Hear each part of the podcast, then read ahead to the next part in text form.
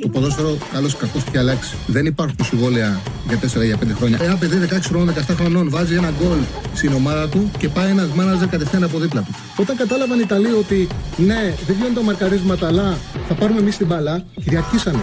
Το χέρι του βοηθού, το χέρι του το μόνο που μπορεί να κάνει είναι να στηριχτεί και για να μην πέσει κάτω. Με το αριστερό και με το δεξί δεν το βάλει το χέρι. Το, το, το, χέρι του δεν θα συνεχίσει να κινείται. Το βάλει στο πισινό του. Α, μ' αγαπάτε, δηλαδή, Τσάρλι, μ' αγαπάτε. Εννοείται, εννοείται, εννοείται. Ξεκινήσαμε. Λοιπόν, ε, δύσκολη μέρα σήμερα. Δύσκολη μέρα και στην ε, περιοχή μας, στην Αθήνα. Ε, βλέπω στα site αυτή τη στιγμή έχουν κενωθεί τα ανολιώσια με τις φωτιές. Άλλη μια μέρα που κεγόμαστε. Έχουμε φωτιές στον Ασπρόπυργο και στην Αλεξανδρούπολη. Στην Αλεξανδρούπολη έχουμε δυστυχώς 26 ψυχές που φύγανε, 26 άνθρωποι απαθρακώθηκαν. Εντάξει, οι site γράφουν 26 μετανάστες, 26 άνθρωποι είναι, 26 ψυχές είναι, που χάσανε τη ζωή τους στις φωτιές. Εντάξει, είναι δύσκολες, δύσκολη μέρα και σήμερα. Κάθε καλοκαίρι γίνεται το ίδιο πράγμα στην Ελλάδα. Ε, εμείς θα πάμε παρέα το επόμενο δίωρο, μαζί με τον ε, Στέφανο Συναδεινό, μαζί με τον ε, Ραφαήλ Πατσουλή. Στέφανε, έχεις ετοιμάσει και να δείξεις και φωτογραφίες και που έχει στείλει και κόσμος στην, ε, στην εκπομπή και από τε, νομίζω είναι μία από την ε, φιλής που έχεις βγάλει. Κάνω λάθος; Ε, έχουμε αυτή από δορυφορική. Βλέπουμε σε ποια σημεία υπάρχουν φωτιές αυτή τη στιγμή. Είναι, είναι, είναι στη Φιλή, είναι στα, στα Νολιώσια, Σπρόπυργο και πάνω στην Αλεξανδρούπολη και στο δάσος που είναι χαρακτηρισμένο Natura. Για πες, Στέφανε. Έχουμε και αυτή τη φωτογραφία που μας την έχει στείλει ο φίλος Παναγιώτης ε, από την Πετρούπολη είναι και μας δείχνει τη χασιά. Ε, σύμφωνα με τις πρώτες πληροφορίες που έχουμε προς το παρόν υπάρχουν 26 νεκροί. Ε, το ρεπορτάζ... 26, 26 νεκροί στην Αλεξανδρούπολη. Σωστά. Το ρεπορτάζ κάνει λόγο για μετανάστες οι οποίοι βρέθηκαν απαθρακωμένοι από τη μεγάλη φωτιά που ξέσπασε χθες Δευτέρα στο πυκνό δάσος της Δαδιάς στον Εύρο και το οποίο είναι χαρακτηρισμένο ως Natura. Οι καταστροφές ε, είναι μεγάλες, τόσο υλικές, ε, θρυνούμε και ανθρώπους βεβαίως, τόσο σε Αλεξανδρούπολη, Εύρο, αλλά και στους πρόποδες της Πάρνηθας στη Χασιά. Το περιβαλλοντικό αποτύπωμα είναι τεράστιο και όταν μιλάμε για το κόστος πρέπει να υπολογίζουμε και την ανθρώπινη υπόσταση. Ε, φυσικά, φυσικά. Λοιπόν, δύσκολη ημέρα. Σήμερα, δυστυχώς έχουμε συνηθίσει και είμαστε και υποχρεωμένοι βέβαια να πάμε στην, ε, ο καθένας στην καθημερινότητά του. Εμείς ασχοληθούμε με αθλητικά. Έχουμε μεγάλη μέρα σήμερα ποδοσφαιρικά. Η ΑΕΚ ε, θα πάει στο Βέλγιο να παίξει με την ε, Adverb. Σας έχω υποσχεθεί από χτες την ανάλυση της Adverb. Έχουμε φτιάξει και πίνακες για να σας κάνουμε πιο εύκολη έτσι, την ε, ανάλυση. Θα πούμε κάποια πράγματα για ένα adverb και μετά σιγά σιγά θα βγάλουμε γραμμές όπως κάνουμε κάθε μέρα για να επικοινωνήσουμε, για να συζητήσουμε για το μεγάλο παιχνίδι της ΣΑΚ. Φυσικά ό,τι, έχετε, ό,τι άλλο έχετε στο μυαλό σας. Λοιπόν, να πούμε ότι η Adverb είναι μια ομάδα η οποία παίζει καθαρό 4-3-3. Καθαρό 4-3-3, σφιχτό, δεμένο. Κατέκτησε το πρωτάθλημα πέρσι μετά από 57 χρόνια. Ο Αρντεβάιλετ έβαλε ένα γκολ ε, έξω από την περιοχή, έκανε μια εκτέλεση αμυντικό ιστότενα. Ε, είναι μια ομάδα σφιχτή, δεμένη, η οποία θα τη δείτε ότι παίζει με πολύ μεγάλες πάσες.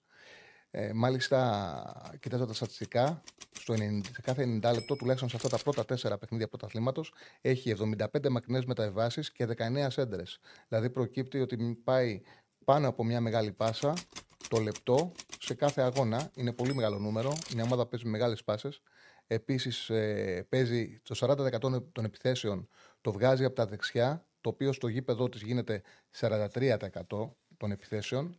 Αυτό έχει και σαν αποτέλεσμα ότι ο δεξί μπακ, ο Μπατάιγ, ε, είναι, ε, είναι πολύ ψηλά σε δημιουργία. Έχει δύο και πάσει σε ένα παιχνίδι. Πρέπει αυτό να το προσέξει η ΑΕΚ, τον, ε, το δεξιμπάκ της, ε, της Adverb. Είναι μια ομάδα η οποία παίζει πάρα πολύ για το φόρτις δεμένη ομάδα, σφιχτή ομάδα που είχε ένα σεντερφόρ, ο οποίος ο Γιάννη πέρσι έβαλε 18 τέρματα, βλέπετε και νούμερο. και νούμερα. Έχει 3,5 τελικές σε αυτές τις αγωνιστικές που έχει παίξει στο Βέλγιο, τις πρώτες, έχει 3,5 τελικές στο παιχνίδι. Ε, έχει σκοράρει 18 τέρματα και επίσης ο Γιάννησεν σε αυτές τις τέσσερις πρώτες, στα τέσσερα παιχνίδια που έχει παίξει, έχει βάλει τέσσερα. Έχει μπει δυνατά στην ε, σεζόν. Είναι μια ομάδα που στηρίζεται πάρα πολύ στον τερφόρ τη. Επίσης, εκτός από τις 3,5 τελικές του Γιάννησεν, παίρνει τελικές από τον Οντρέικα, ένα Σουηδό εξτρέμ, τον οποίο τον απέκτησα φέτος το καλοκαίρι, και από τον Αρντερβάιλετ, που παρότι είναι στόπερ, πέρσι έβαλε 7 γκολ. Δοκιμάζει πάρα πολύ τα πόδια του εκτός περιοχής, αλλά είναι και δύναμη στο ψηλό παιχνίδι μια μισή φορά το παιχνίδι ο Αρντερβάιρετ ε, απειλεί.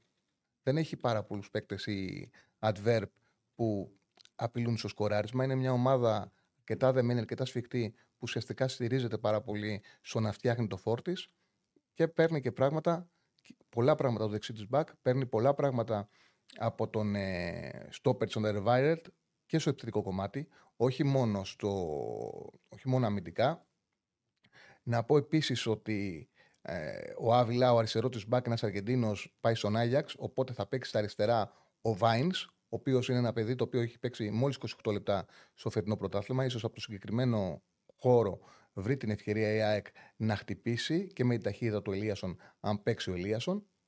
Να πούμε ότι στη θέση 6 έχει καθιερωθεί ένα 18 ετών, ένα 18χρονο, ο οποίος θεωρείται πάρα πολύ μεγάλο ταλέντο, ο Βερμάιρεν. Πολύ μεγάλο ταλέντο και έχει πάρει τη θέση του Νιγηριανού του Ιουσούφ, που είχε παίξει πέρσι αρκετά παιχνίδια. Αυτή τη στιγμή είναι βασικός ο Βερμάιρεν. Η πιθανή εντεκάδα της Αρβέτ είναι ο Πουτέ, ο Ναντοφύλακα, είναι καλός Ναντοφύλακα. Πέρσι ήταν πρώτος MVP ε, από την Adverb. Δείχνει κιόλας ότι στηρίχτηκε στην καλή αμυνά της και στον καλό του Ναντοφύλακα. Ο Μπατάιξα δεξιά είπαμε ότι είναι μια πηγή δημιουργίας. Είναι ο μπακ που θα ανεβαίνει. Από τα αριστερά δεν θα πάρει πολλά πράγματα η Adverb από τον Βάινς, ειδικά από τη στιγμή που ο Αργεντίνος ο Άβυλα πάει στον Άγιαξ. Πέρασε ιατρικά, νομίζω ότι έχει συμφωνήσει κιόλας. Undivided Mendelight είναι το κεντρικό αμυντικό δίδυμα. Εδώ είναι και κάτι σημαντικό ότι ο ένας, ο Undivided, είναι 34 στα 35. Ο, Delight, ο Βέλγο είναι 35 χρονών. Ε, είναι, μπορεί η ΑΕΚ εκεί με τον Γκαρσία να χτυπήσει ανάμεσα στο αμυντικό δίδυμο της Adverb. Δεν είναι ε, το πιο καλό αμυντικό δίδυμο στον, ε, στον κόσμο. Ο Undivided έχει όνομα ε, έχει ιστορία, αλλά σίγουρα δεν είναι αυτός που ήταν παλιά. Και δίπλα του έχει έναν ακόμα μεγαλύτερο παίκτη σε ηλικία. Σε C6 ο Vervaren, ο Vervaren που είπαμε και νωρίτερα ότι θεωρείται πάρα πολύ μεγάλο ταλέντο. Εκέλεκα ε, στο εσωτερικό σκαφ με τον ε, Balk Visa. Ο Balk Visa είναι ένας παίκτης ο οποίος γίνεται δεύτερος φόρ. Είναι αρκετά επικίνδυνος. Είναι αυτός που θα παίξει πιο κοντά στο Γιάνσεν. Ουσιαστικά είναι ένας ε, ποδοσφαιριστής που ξεκινάει από τον άξονα και είναι κάθετος, πατάει αρκετά στην περιοχή. Είναι από τους ποδοσφαιριστές που θα αποσχολήσουν την άμυνα της ΑΕΚ. Ο Κέρκ είναι ο ένας ο ακρεανός, δεν είναι κάτι το ιδιαίτερο. Ο Ντρέγκα είναι πιο επικίνδυνος ποδοσφαιριστής και ο Γιάνσεν είναι η πηγή κινδύνου για την ε, Adverb. Ε, μην σας κουράζω άλλο με στατιστικά στοιχεία. Επαναλαμβάνω μια ομάδα που παίζει πολύ τη μεγάλη μπάλα. Είναι μια ομάδα όπου δεν φοβάται να σηκωθεί, να σηκώσει την μπάλα. Της αρέσει να πηγαίνει με διαγώνιες πάσει στα άκρα, γιατί ουσιαστικά αυτό είναι ένα παιχνίδι που μπορεί να τροφοδοτεί το center for Δηλαδή πάει από τα στόπερ και από το εξάρι μεγάλη μπαγιά στα άκρα, ειδικά στη δεξιά πλευρά, που ανεβαίνει ο πολύ καλός μπακ ο Μπατάιγ. Θα τη δείτε πολλές φορές σε αυτή τη φάση. Πας από τον άξονα στο ανέβασμα του δεξιού μπακ και ουσιαστικά όλο αυτό έχει σαν στόχο να βρουν τον Γιάνσεν μέσα στην περιοχή που εκεί είναι κίνδυνος θάνατος. Όταν ανεβάζει τις γραμμές η adverb, είναι απειλητική, σουτάρουν αρκετά και από μακριά. Πάνω κάτω αυτά πρέπει να προσέξει η ΑΕΚ. Δεν είναι ε, κατά την άποψή μου μια ομάδα η οποία έχει να φοβήσει την ΑΕΚ και είναι καλό που όπως και η Δυνάμω δεν είναι ένας αντίπαλος που θα παίξει πιο γρήγορα από την ΑΕΚ. Και είναι πολύ μεγάλο όπλο όταν παίζει στην Ευρώπη ο αντίπαλός σου να μην είναι πιο γρήγορος από σένα. Ναι. Αυτό το έχει πετύχει ο Αλμέιδα έχει παίξει βέβαια και ρόλο που δεν βρήκε μια ομάδα από τα μεγάλα πρωταθλήματα. Βρήκε μια ομάδα από την Κροατία και μια ομάδα από το Βέλγιο. Ε, να πω πιθανή εντεκάδα για την ΑΕΚ. Εντάξει, δεν είναι σίγουρο γιατί δεν την έχει δώσει ο Αλμέιδα. Από τα ρεπορτάζ που διαβάζω και από αυτό που αισθάνομαι και από αυτό που πιστεύω κιόλας ότι θα είναι και καλή εντεκάδα της ΑΕΚ. Στάνκοβιτς κάτω από τα δοκάρια. Ο Σιντιμπέ είναι πολύ πιθανό να πάρει τη θέση του Ρότα στα δεξιά. Ο Β με τον ε, Μακουντή στο κεντρικό, το κεντρικό αμυντικό δήμο δεν αλλάζει. Ο Χατζησαφή αριστερά διάβασα κάποια ρεπορτάζ ότι δεν, είναι αποκλείεται να αλλάξει, να παίξει ο άλλος ο, ο άλλος αριστερός μπακ, ο Μοχαμαντή. Θεωρώ όμως ότι δεν θα πάει σε κάποια αλλαγή τώρα, θα ξαναπέξει ο Χατζησαφή. Σιμάνσκι με πινέδα στον άξονα. Με τον, ε, εδώ θεωρώ πάρα πολύ πιθανό να δει την κακή εμφάνιση ο Αλμέιδα του Γιόνσον. Δεν ήταν καλό το Σάββατο και να βάλει τον Πινέδα στον φυσικό του χώρο. Κάτι το οποίο μου το κάνει πιο πιθανό το πολύ καλό διάστημα που είχε ο Γκατσίνοβιτς. Ο Γκατσίνοβιτς μπήκε και μεταμόρφωσε όλη την ΑΕΚ. Ε, πιστεύω ότι αυτό θα το δει ο Αλμέιδα και θα τον ξεκινήσει στα αριστερά. Αν ξεκινήσει αριστερό ο Γκατσίνοβιτς, αυτόματα ο Πινέδα δεν γίνεται να, μην, να είναι εκτός. Οπότε καταλαβαίνετε ότι ελευθερώνεται χώρος να ξαναγυρίσει στον άξονα ο Πινέδα. Και ποιος ήταν ο χειρότερος παίκτης της ΑΕΚ ε, στον άξονα, ήταν ο Γιόνσον. Οπότε πιστεύω ότι μπορούμε να δούμε τον Γιόνσον με τον, τον ε, Πινέδα με τον Σιμάνσκι στον άξονα. Ε, ο Ελίασον βοήθησε πάρα πολύ, είναι γρήγορος, σου ταιριάζει το παιχνίδι να πάει στο ένας με έναν. Ειδικά άμα διαβάσει κιόλας την αδυναμία που θα έχει adverb στην αριστερή πλευρά με τον Βάινς, ο Ελίασον μπορεί να τον τρυπήσει. Του ταιριάζει πολύ ένα εκτό έδρας παιχνίδι με μια ομάδα που έχει αδύναμο αριστερό μπακ. Και θεωρώ ότι ο Ελίασον θα ξεκινήσει. Είναι γάτα σε αυτά ο Αλμέιδα. Θα το διαβάσει. Είμαι σίγουρος γι' αυτό. Και ο Ζούμπερ είναι πιο πιθανό να παίξει πίσω από τον ε, Λιβάι Γκαρσία και ο Αραούχο να μπει στην διάρκεια του παιχνιδιού να δώσει τα 20-25 λεπτά που μπορεί να κάνει την διαφορά. Ε, πιστεύω ότι η ΑΕΚ θα πρέπει να χτυπήσει με την ταχύτητά της ανάμεσα στον Ντε Λάετ και στον ε, Βάινς. Εκεί πρέπει να χτυπήσει η ΑΕΚ με την ταχύτητά της, να βρει ένα γκολ και να καταφέρει να πάρει ένα αποτέλεσμα που θα την κάνει αφεντικό για την ε, Ρεβάνς στην ε, Φιλαδέλφια. Πριν ανοίξουμε γραμμές, να πω και μια είδηση που έχει προκύψει τελευταία ώρα. Ευχάριση για τους φίλους του Άρη.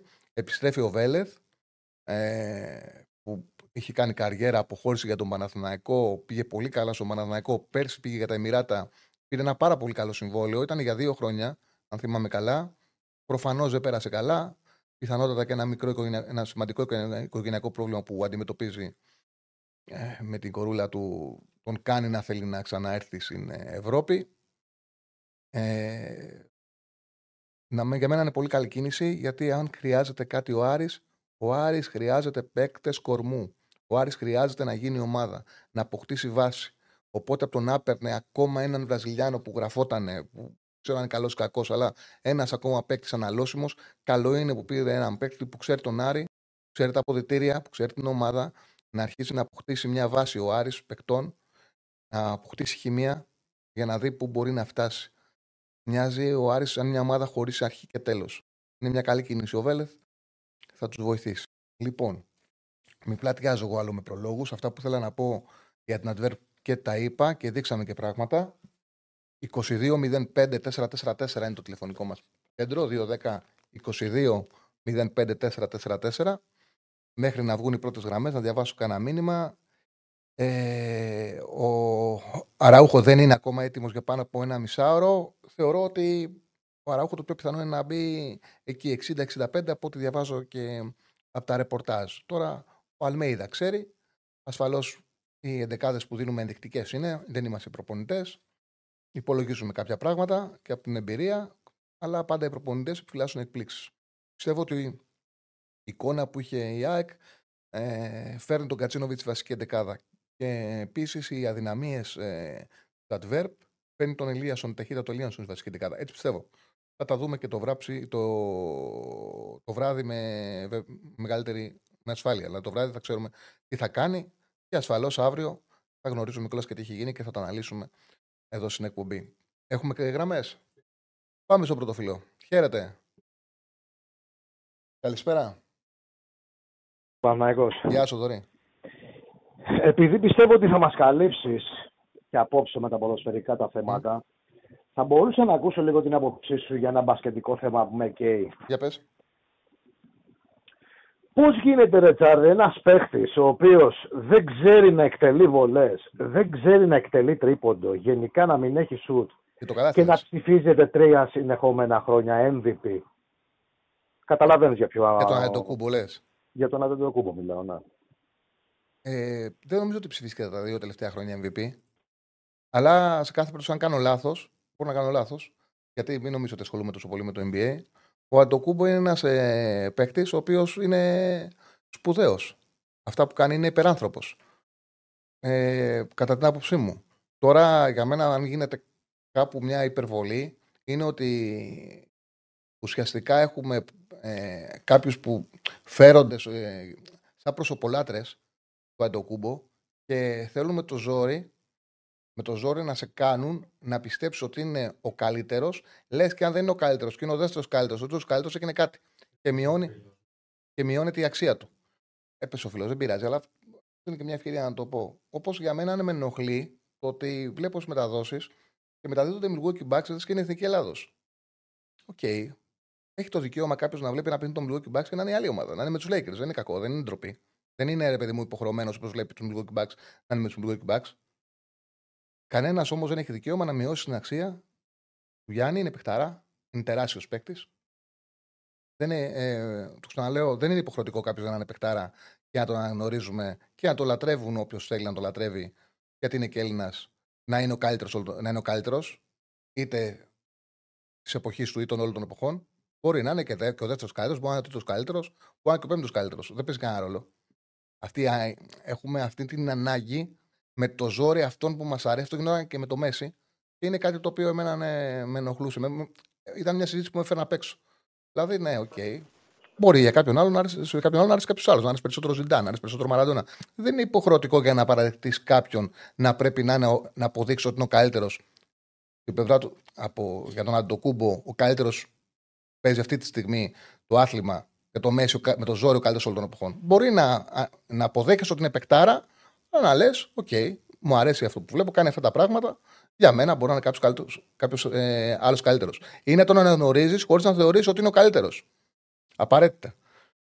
Πάμε στον επόμενο φίλο. Χαίρετε. Μάλλον η μασονία του μπάσκετ μας έκλεισε τη γραμμή. Έλα, έλα, φίλε. Έλα, φίλε. Έπεσε γραμμή. Ε, κοίταξε να σου πω κάτι. Δεν τον έχω ούτε στην δεκάδα. Ε, μεγάλωσα ε, με το μπάσκετ δεν μπορούν με το ζόρι εμένα και αρκετούς που έχω βρει σύμμαχους ε, να μας πείσουν ότι αυτός ο άνθρωπος είναι ο νούμερο ένα παγκοσμίως πάνω από τον LeBron James και τον Steph Curry όταν ψηφίστηκε MVP. mm Ε, ξέχωρα από αυτό έχει γίνει και αρκετά εκνευριστικό κάθε καλοκαίρι να προετοιμάζουν το έδαφος δύο και τρεις μήνες πριν από Ολυμπιακούς αγώνες, από Ευρωμπάσκετ, από Μουντομπάσκετ, από οποιαδήποτε ε, συμμετοχή της Εθνικής Ελλάδος, να προετοιμάζουν το έδαφος ότι ο Γιάννης πονάει το γόνατό του. Κάθε φορά να γίνεται αυτό το πράγμα. Και μια εβδομάδα πριν ξεκινήσουν οι υποχρεώσεις εθνικής ομάδας, να στέλνει ένα tweet και να λέει Δεν έρχομαι. Αυτό το πράγμα ε, έχει καταντήσει γραφικό. Θα ήταν πιο τίμιο να βγει όπως βγήκαν τόσοι άλλοι και να πούνε παιδιά, εγώ κοιτάω την καριέρα μου, δεν μπορώ να ε, ρισκάρω ένα πιθανό τραυματισμό, οπότε δεν ξανάρχομαι Εθνική Ελλάδος. Όχι να έχει τις πιτσιρικάδες στην αγωνία. Πες μου. Έχει δικαίωμα ο ίδιος να, ε, ε να, ε, πώς, να λειτουργήσει και να προστατέψει η καριέρα του όπως πιστεύει. Έτσι δεν είναι. Ο Αντοκούμπο είναι ένα πολύ μεγάλο μέγεθος. Και να ξέρεις ότι δεν αφορά μόνο τον εαυτό του. Ουσιαστικά γύρω του είναι μια, τερα... είναι μια τεράστια εταιρεία. Ο ίδιος ο Αντοκούμπο. Έχει ο ίδιος το δικαίωμα να αποφασίσει τι θα κάνει. Δώσου, την... Δώσου το δικαίωμα να πει ότι εγώ θέλω να προστατευτώ αυτό το καλοκαίρι. Γιατί αυτό είπε. Και του χρόνου θα παίξω στην Ολυμπιάδα. Έπαιξε πέρυσι στο Ευρωμπάσκετ. Φέτος θα προστατευτεί. Πρόπερσι είχε προστατευτεί. Του χρόνου θα παίξει στην Ολυμπιάδα. Εσύ έχεις στο μυαλό σου να πει ότι δεν θέλω να παίξω στην ελληνική διαπαντό. Αυτός θέλει να παίξει στην Ολυμπιάδα. Θέλει, μπορεί να θέλει σε δύο χρόνια να ξαναπέξει Ευρωμπάσκετ. Δεν έχει το δικαίωμα. Πρέπει ε, εσύ να προκαθορίσεις ε, σε ποια διοργάνωση θα αγωνιστεί ο Αντοκούμπο. Από εκεί πέρα, ασφαλώς είναι δικαίωμά σου να πιστεύεις ότι ο Αντοκούμπο δεν είναι ούτε καν στους 10 καλύτερους. Δεν μπορεί να σου αλλάξει κανένας την άποψη γι' αυτό. Επειδή δεν βαράει βολές, δεν έχει καλό σουτ. Βέβαια, έχει πολλά άλλα πράγματα που είναι σημαντικά στο μπάσκετ. Εμένα δεν μου αρέσουν τα άκρα. Εγώ είμαι άνθρωπος που τα βλέπω τα πράγματα.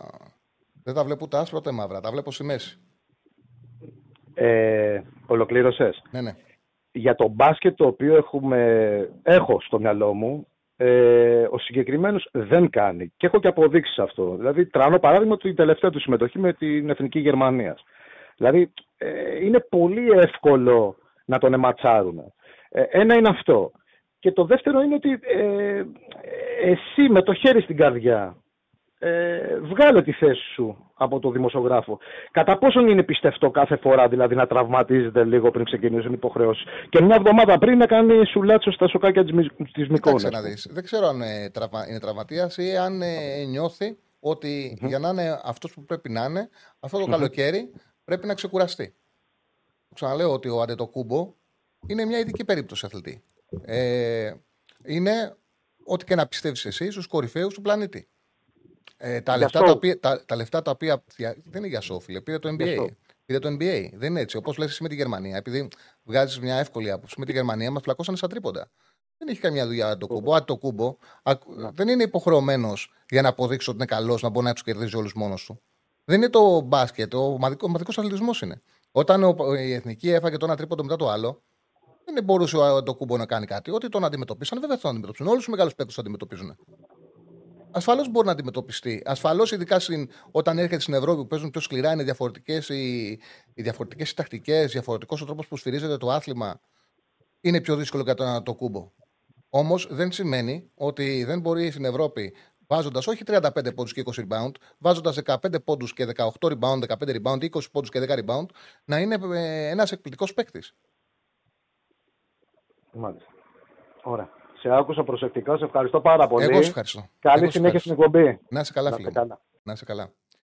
Λοιπόν, 30 πόντους έβαλε με τη Γερμανία, λέει ο φίλος. Δεν θυμάμαι πώ έβαλε, αλλά θυμάμαι ότι το παιχνίδι χάθηκε επειδή τρώγαμε το ένα τρίποντο μετά το άλλο. Δεν παίξαμε καθόλου καλή περιφερειακή άμυνα. Αυτή είναι η πραγματικότητα.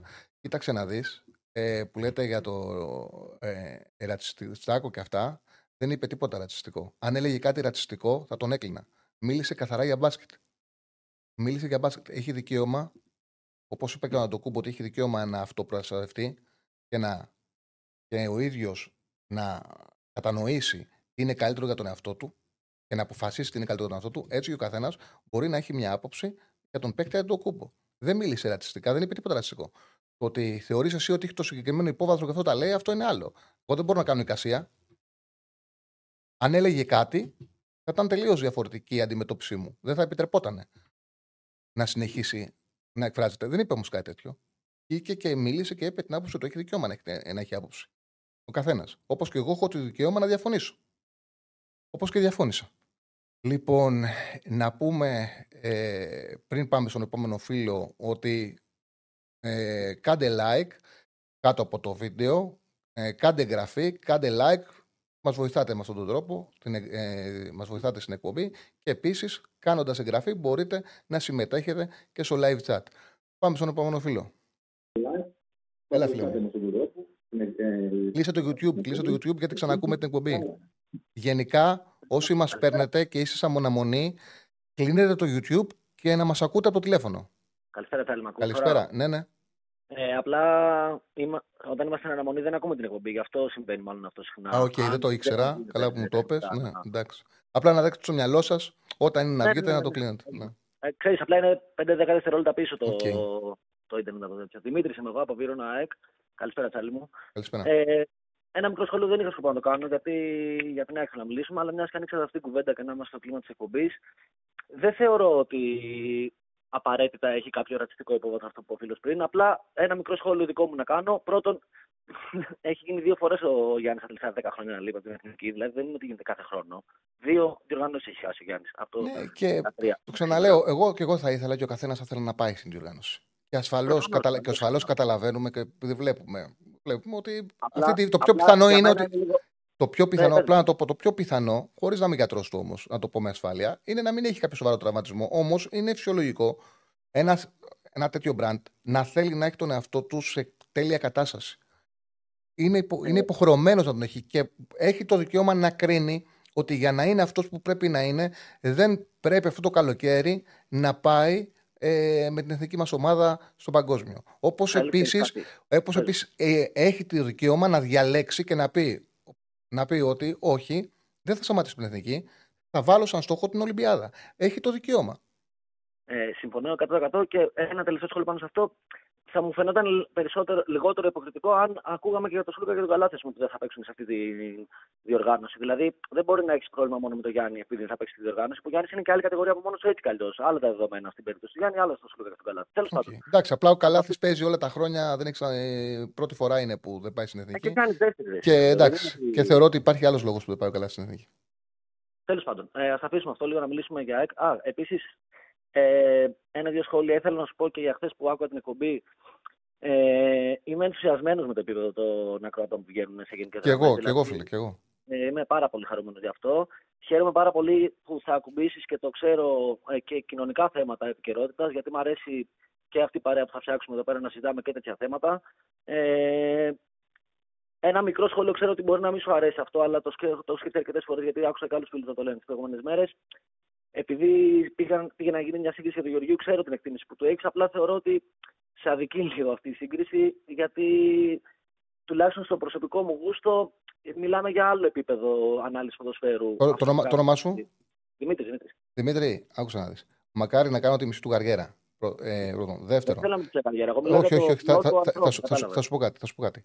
Ε, ο κάθε άνθρωπος είναι, ε, είναι μοναδικός κάθε καριέρα είναι μοναδική. Ο, ο Γιώργος, ο Γεωργίου, που εντάξει, εγώ είχα πολύ καλή σχέση μαζί του και με έχει βοηθήσει πάρα πολύ στην καριέρα μου. Ναι, με έχει βοηθήσει πολύ στην καριέρα μου. Είχε, μεγάλωσε σε άλλα χρόνια. Μεγάλωσε. Μεγά... Ε, βέβαια. Ναι, μεγάλωσε. Δεν μπορώ εγώ ούτε, Απλά, δεν μπορώ εγώ, ούτε να έχω την οτροπία. Ότι... Όταν κάποιος μεγαλώνει στο 60 στα Πετράλωνα και κάποιος άλλος ναι, ναι, ναι. τη δεκαετία του 90 στη Βουλιαγμένη, δεν μπορεί να είναι αυτός που μεγάλωσε το 90 στη βουλιαγμένη συνέχεια, αυτό που μεγάλωσε 60 στα πετράλαινα. Είναι διαφορετικό όλο. Άλλο πράγμα είναι ότι ναι, με έχει βοηθήσει. Ναι, τον σέβομαι. Πραγματικά τον σέβομαι. Τον αγαπάω, με αγαπάγε, τον εκτιμάω, με εκτιμούσε.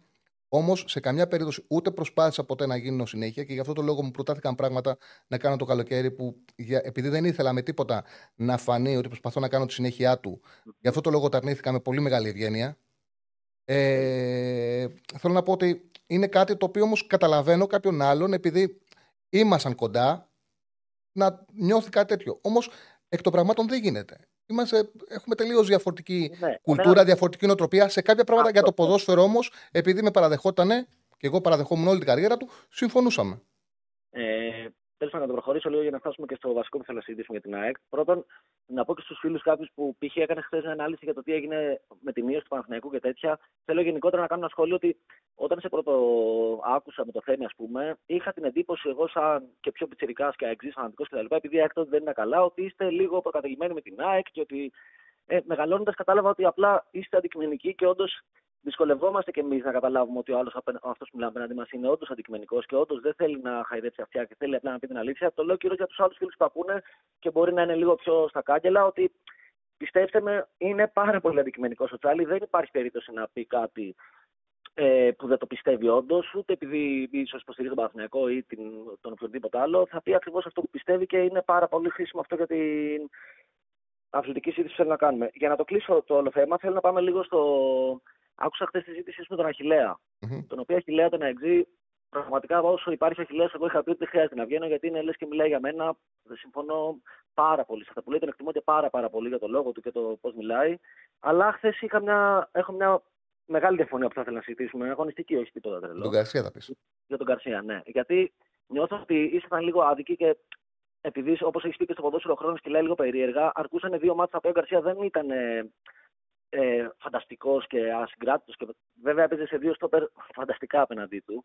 Ε, εγώ έχω δει και πάρα πολύ καλά τελειώματα με το, από τον Καρσία και με τη μία τελειώματα από τον Καρσία. Δηλαδή, προτείνω στον Αχιλέα να θυμηθεί πέρυσι τα μάτια των Μπάουκ με το Λιβαδιακό.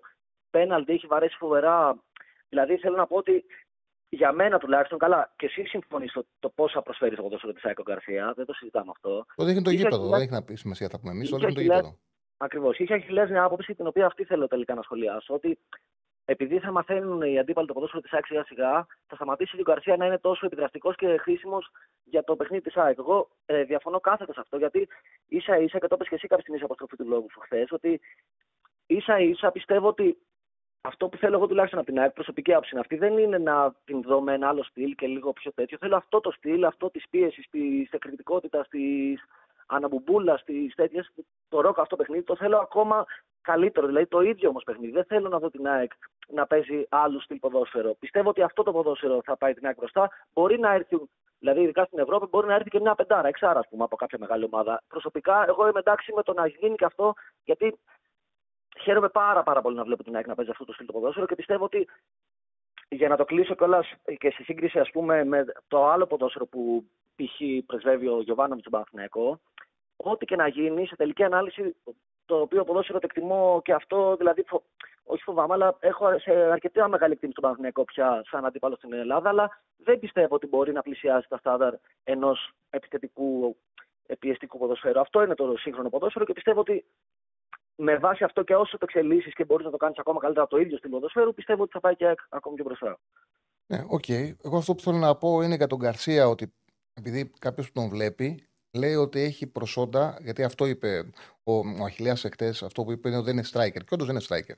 Είναι όμως striker για το ποδόσφαιρο του Αλμέιδα. Ε, η πραγματικότητα δεν είναι. Δεν είναι striker άμα μπορεί να έχει τελειώματα. Ναι, ναι. Καταλαβαίνω προφανώς ότι δεν έχει τα τέλεια τελειώματα. Δεν, ναι, είναι, ο, εντάξει. δεν, είναι, δεν είναι Πόνσε, δεν είναι κλασικό σεντερφόρ, Ναι, δεν είναι εντάξει. Φαν Βέερτ. Αλλά δεν ήθελε τέτοιον σεντερφόρ ο Αλμέιδα. Γιατί αν ήθελε θα 'βαζε πίσω Φαν Βέερτ. Ε, για τον Γκαρσία, όταν έπαιξε στον χώρο που θεωρητικά ήταν φυσικός του, στα εξτρέμ, είχε την πρώτη χρονιά 6 γκολ 7 assist. Τη δεύτερη του χρονιά είχε 5-7. Είχε 7 γκολ, Ναι, πολύ 5, χειρότερες. 7 γκολ 6 assist. Όχι, σε την δεύτερη χρονιά έπαιξε 37 μάτς. Όχι, σε πολύ χειρότερη ΑΕΚ εννοώ. Α, Δεν ναι, είναι ναι, κάτι. ναι, ναι, ναι, ναι. Μα την ΑΕΚ την βελτίωσε και αυτός. Και Μμ. πέρσι, σαν center for, έβαλε 14-18 γκολ σε όλες τις διοργανώσεις και 7 assist.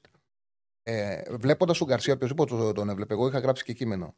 Φανταζόμουν τον Γκαρσία ότι πρέπει να φύγει από τα άκρα και να πάει πιο μέσα. Να είμαι ειλικρινής, ποτέ δεν μπορούσα να φανταστώ σαν striker. Το φανταζόμουν σαν ένα σύστημα να βγαίνει δυσαντέστατο επιθετικός όπως έπαιζε ο Μανέ στη Λίβερπουλ. Κάτι αναλογικό. Δηλαδή, πόσο κλόπ έφερνε τον ακραίο του παίκτη, τον Ναι, έφερνε ναι. σαν φόρ, έτσι περίμενα τον Γκαρσία. Ήρθε ο Αλμέιδα με ένα άλλο ποδόσφαιρο να το βάλει σεντερφόρ. Σίγουρα πιστεύω ότι ο Γκαρσία νούμερα πολύ καλά σε άλλο ποδόσφαιρο ή ακόμα και με τον ε, Αλμέιδα θα μπορούσε να έχει βγαίνοντας και από τα πλάγια σαν δεύτερο φόρ. Όμως αυτό που κάνει δουλεύει, αυτό που κάνει έχει εξοξεύσει την ΑΕΚ και τη τιμή του ποδοσφαιριστή. Είναι δεδομένο αυτό. Τώρα από εκεί πέρα, όπως λέμε, η συ- ο χρόνος φαίνει και διαφορετικές συζητήσεις. Εδώ είμαστε να τα λέμε. Σα ευχαριστώ Ε, πάρα πολύ, φίλε μου. Ε, Κάτι άλλο για Ε, να. ε, Πες το. κάτι τελευταίο, ότι Πες. φε- ε, σήμερα για το σημερινό μάτι πιστεύω ότι ο Γαλανόπουλος θέτει υποψηφιότητα βασικού πολύ γερή για το κέντρο, γιατί εμένα μου δίνει σε τρομερά καλή κατάσταση ο Κώστας. Δεν ξέρω και στην άποψή σου. Είναι σε τρομερή Ε, κατάσταση. αυτό τελευταίο, καλή συνέχεια ψάλη μου και ελπίζω το, ακόμα και στι δύσκολες στιγμές που θα έρθουν με φαλτσοσφυρίγματα, ντέρμπι, μάμους σουτού, να κρατηθεί το επίπεδο της εκπομπής εκεί που δείχνει ότι θα πάει. Καλή συνέχεια. Κοιτάξτε, νομίζω ότι εξαρτάται από εσάς. Ε, πολύ μεγάλο παίζεις και βαθμό. εσύ ρόλο σε αυτό. Παίζεις και εσύ Ε, ρόλο σε βέβαια, αυτό ναι, και- αλλά εξαρτάται από εσάς. Πολύ σημαντική. Καλή πολύ συνέχεια, σημαντικό θέλουμε. αυτό. Καλή συνέχεια. Να είσαι καλά, να είσαι καλά. Λοιπόν, ε, γνώμη για τον Μάρκο Αντώνιο, τον φόρτης ε, της West Ham, λέει ο φίλος. Μάλλον τον ε, φόρτη της West Ham λέει. Αντώνιο. Α, για τον που θα πάρει ο ΠΑΟΚ της Λάτσιο. Α, οκ. Θα Πάρει ο ΠΑΟΚ. Το είπα και, και στις προηγούμενες εκπομπές. Είναι ένας, ε, είναι ένας χαφ, ο οποίος είναι κοντός για εξάρι, όχι τόσο σκληρός. Ε, δεν κάνει για την Ιταλία και γι' αυτό το λόγο ο Μαουρίτσιο Σάρι δεν τον θέλει. Τον έχει αφήσει για να έχει μεταγραφική λίστα, λίστα ή να τον δο- δοθεί δανεικό μάλλον. Ε, από εκεί και πέρα στην Ελλάδα πιστεύω ότι θα βοηθήσει γιατί είναι πολύ γρήγορος με την μπάλα, κάθετος με την μπάλα, παίζει ανάμεσα στους αντιπάλους. Ε, έχει αυτό το πράγμα, παίρνει την μπάλα και φεύγει ευθεία. Έχει βάλει ένα γκολ με τη Σπέτσια, το μοναδικό που έχει βάλει στη Λάτσιο. Είναι σε 89, κερδίζει στημένο η Σπέτσια, βγάζει άμυνο Λάτσιο και παίρνει την μπάλα έξω από την περιοχή του. Φεύγει ευθεία, κάνει μια τρίπλα και περνάει. Συνεχίζει, συνεχίζει, συνεχίζει, δεν το προλαβαίνει κανένας. Περνάει κατά το φλάκι και βάζει γκολ.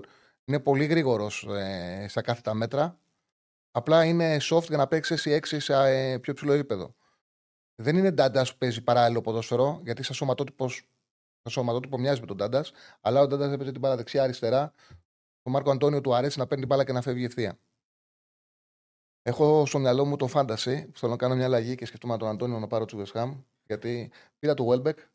Παίζεις φάνταση; Α, δεν παίζεις. Και παιδί μου έκανα μια σκέψη. Λέω η Brighton έχει χάσει παίκτες. Αλλά θα είναι καλή ομάδα, θα βάζει γκολ. Λέω, θα πάρω το center forward του Welbeck. και αυτός να μην τα βάζει, θα τη δώσει την μπάλα δίπλα να το βάζει ο διπλανός. Έχει βάλει Brighton 8 γκολ, δεν έχει δώσει ούτε μια assist. Μονάδες παίρνω σε όλα τα παιχνίδια. Και ψάχνω να βρω. Ψάχνω να βρω ποιον Σέντερφορ θα πάρει στη θέση του, γι' αυτό με το που είπε Αντώνιος σκέφτηκα το φόρ της West Ham. Το Φεργκισόν. Τον ε, βάζει τον πάγκο. Του βάζει τον πάγκο, τέλος πάντων. Αρματικό θα πάρω. Πάμε στον επόμενο. Χαίρετε. Στέλνετε και κανένα για, για φάνταση τίποτα. Οι νεότεροι που τα ψάχνετε Καλησπέρα. να βοηθήσετε καθόλου. Ποιος; Ναι. Ε, για Καλησπέρα NBA. σας. Που παίζει Premier League. Καλησπέρα, φίλε, καλησπέρα. Λοιπόν, είμαι ο, είμαι ο Κροατής που είχα πρόβλημα με το τηλέφωνο εχθές. Μάλιστα, σας θυμάμαι, σας θυμάμαι. Είμαι ο Τάσης από τα Γιάννενα. Έλα, Τάσο. Λοιπόν, ε, λοιπόν, Κλείσε. έχω, Μας ακούς, μισό λεπτό. Μας ακούς από το τηλέφωνο, πού μας ακούς; λοιπόν, Κλείσε, κλείσε την εκπομπή, γιατί ακούγεται πίσω. έχω, εγώ πιστεύω ότι η ομάδα χρειάζεται ένα αμυντικό. Έχει κενά πίσω. Από το τηλέφωνο, από το σταθερό. Κλεί- ε, κλείσε την εκπομπή, γιατί ακούμε την εκπομπή και δεν ακούγεσαι καλά. Κλείσε την εκπομπή. Α, θα, χα- να χαμηλώσω τη φωνή, ναι. Τελείω. Μπράβο, ωραίο.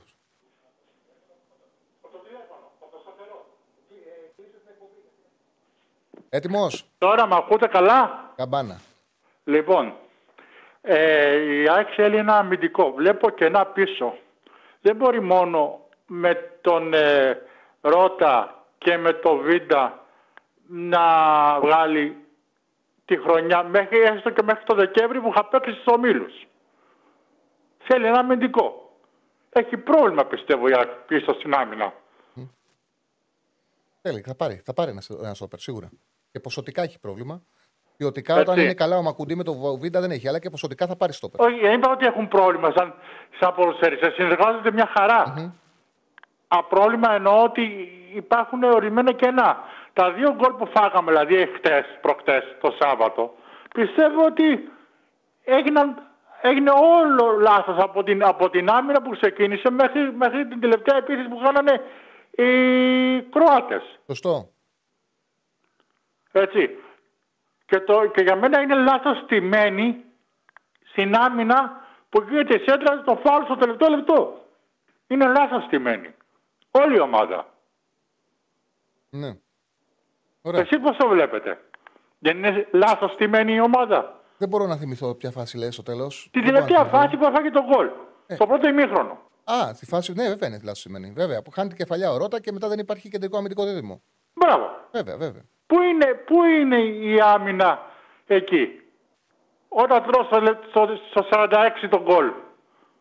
Εκεί πρέπει να φας που λένε ε, τα ποδάρια. Εντάξει. Τώρα που σου λέγει.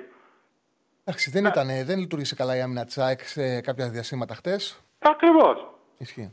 Και φοβάμαι ότι ευτυχώς που δεν είναι τόσο γρήγορη η Αρβέρτ φετ σήμερα. Έτσι. Δεν είναι τόσο γρήγορη όσο είναι η Κροατία.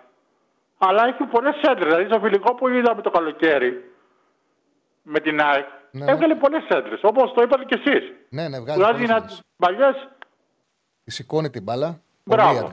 Πολύ adverb. Πολύ. Και από τον άξονα χαμηλά μεγάλες πάσες δεξιάς στα ανεβάσματα, τον back και τον extreme και δοκιμάζει και σέντρε. Ε, εντάξει, είναι μια απώλεια που έφυγε ο ποδοσφαιριστής που πάει στον Άγιαξ, Ο Άβυλα, ο back. ο, Άμπ- ο Άβυλα, αλλά δεν πιστεύω ότι με, ένα, με, με έναν παίχτη που θα έχει αποσία θα, θα το καλύψει. Έχετε. Εντάξει, Θα δούμε, θα μπορεί δούμε, μην θα είναι η δούμε. ποιότητα του ποδοσφαιριστή του Άβελα, αλλά πιστεύω ότι πιστεύω τουλάχιστον να, να, να πρεσάρει από την αρχή. Να μην αφήσει το παιχνίδι να περιμένει την μπάλα πίσω. Ευχαριστώ. Για να, με αντιπιθέσεις. Σωστά τα λέτε. Ευχαριστώ πάρα πολύ. Να είστε καλά. Γεια σας. Ευχαριστώ πάρα πολύ. Λοιπόν, ε, λέει ο φίλος ότι, το, ότι ο Μπορμπόκης είπε ένα τρία χτες. Μακάρι να έχει δίκιο, φίλε μου. Ο Μπορμπόκης να παίζει καμινάδες με μακουντής στην περιοχή. MVP θα βγει ο, ο, Ά- ο Άρολντ. Δεν καταλαβαίνω τι λέει. Οι δύο σήμερα λέει ο ένας φίλος. Ε, έχουν έρθει αρκετά μηνύματα. Να πούμε ότι αυτή την ώρα είναι 2.200 μέσα. Ευχαριστούμε πάρα πολύ για τη συμμετοχή. Και και είτε κάντε like, πατήστε εγγραφή. Πατώντας εγγραφή μπορείτε να έχετε και συμμετοχή και στα chat, να στέλνετε πράγματα τα οποία τα βάζουμε στην ε, ροή την εκπομπή. Ε, για πείτε για τον Παναθηναϊκό. Κοίταξε, όπως ξεκινήσαμε σήμερα για την Advert, αύριο θα ξεκινήσουμε με την Πράγκα. Τώρα από και πέρα έχει να κάνει και με τις γραμμές. Αν πάρει κάποιος να μιλήσει για την Πράγκα, για ό,τι θέλει, ασφαλώς. Για το 5-3-2 που λέει ο φίλος, αν θα πρέπει να παίξει ο Γιωβάνοβιτς αύριο, θεωρώ ότι. Νομίζω ότι δεν το έχει στο μυαλό του. Βέβαια, είχε παίξει μια-δύο φορές με τρεις στην άμυνα. Αλλά όπως είδα και με την Μαρσέικ, δύσκολο να παίξει με τρεις στην άμυνα. Δεν παίζει και με δύο καθαρούς φόρου η Μπράγκα για να του δώσει να τότε να κάνει κάτι τέτοιο. Τη στιγμή που δεν το κάνει με τη Μαρσέικ που ο Μαρσελίνο παίζει 4-4-2 και θα μπορούσε να το κάνει, δεν νομίζω να το κάνει με την Μπράγκα. Εκεί ε, έχει πολύ σημαντικό το πόσο μαρκάρει τον Ρικάρντο Όρτα που είναι παικτάρας. Παίζει πάνω στο Χουανκάρ και θα πρέπει να βρεθεί βοήθεια στο μαρκάρισμά του. Νομίζω ότι πιο πολύ είναι μάτς που πρέπει να προσέξεις στα άκρα. Στη μια πλευρά παίζει ο Ρικάρντο Όρτα και στην άλλη ο Μπρούμα. Τον ξέρω με τον Ολυμπιακό, όμως εκεί έχει πάρει ψυχολογία και είναι πολύ επιδραστικό στο παιχνίδι της ομάδας. Πάμε στον επόμενο φίλο. Χαίρετε. Λέει τα ίδια. Κλείσε το YouTube από που μας ακούς και ξεκίνα. Ναι, με ακούτε; Ναι, ναι, ναι, σ' ακούμε. Καλησπέρα, Τσάρλι Πέτρος. Έλα, Πέτρο, καλησπέρα. Παναθηναϊκός. Ε, ήθελα να κάνω πρώτα απ' όλα κάποια σχόλια για το φίλο που κάλεσε στην αρχή και είπε για τον Αντοκούμπο, λίγα πράγματα. Ε, πρώτα απ' όλα το MVP δεν σημαίνει ότι είμαι ο καλύτερος παίκτης στον κόσμο. Δηλαδή, όποιοι δεν μπορεί να καταλάβει τι σημαίνει το MVP, να γκουγκλάρουν τι σημαίνει, σημαίνει ο, ο καλύτερος, αυτός που βοήθησε την ομάδα. Θυμή, θύμισε μου κάτι πάντως. Θύμισε μου κάτι. Είχε βγει μια φορά MVP της κανονικής περίοδου και νομίζω και τη χρονιά που το πήρανε. Αδείο. Και τη χρονιά που το πήραν είχε βγει και MVP των playoff. Το MVP των τελικών, σωστά. Των τελικών, μάλιστα, OK. Okay. Σωστά. Δηλαδή, okay, δηλαδή, άμα είναι μας την άποψη όποιο δεν έχει σουτ και όποιο έχει βολές, γιατί αυτή είναι μια άποψη που επικρατεί γενικά. Ότι εντάξει, ο Ντοκούμπο δεν έχει σουτ, ότι είναι μονοδιάστατο το παιχνίδι του και όλα αυτά. Δηλαδή, ο Σακύλο Νίλ τι ήταν. Παιδιά, δεν επικρατεί γενικά. Ο κάθε αθλητής. Ε, ο, ο, εγώ την έχω ακούσει, την έχω ακούσει από ναι, πρόσεξε, γιατί δεν είναι ψέμα. Ο κάθε αθλητής έχει πλεονεκτήματα, έχει πλεονεκτήματα και μειονεκτήματα. Ο Αντετοκούμπο έχει, είναι ένας παίκτης που μπορεί να βάζει 30 από του 20 rebounds στο NBA. Έκανε τους Milwaukee Bucks πρωταθλητές NBA. Ακριβώς. Ε, είναι τεράστιο μέγεθος. Τώρα, εγώ ξέρω, πιστεύω, κάποιους κάποιους τους ενοχλεί. Εμένα, για παράδειγμα, αυτό με ενοχλεί. Με ενοχλεί που με το ζόρι ακούω, παιδί μου, ακούω podcast, ακούω δημοσιογράφους, ακούω μεταδόσεις στην ώρα των αγώνων.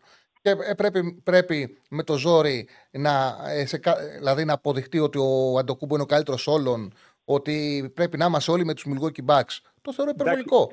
Γιατί, για να σου δώσω ένα παράδειγμα. Υπερβολικό. Είναι υπερβολικό γιατί υπάρχουν ομάδες που, που είναι Έλληνες οι προπονητέ και όταν γίνεται η μετάδοση δεν, είναι υποχρεω... δεν γίνεται μετάδοση τόσο ορομενοληπτική.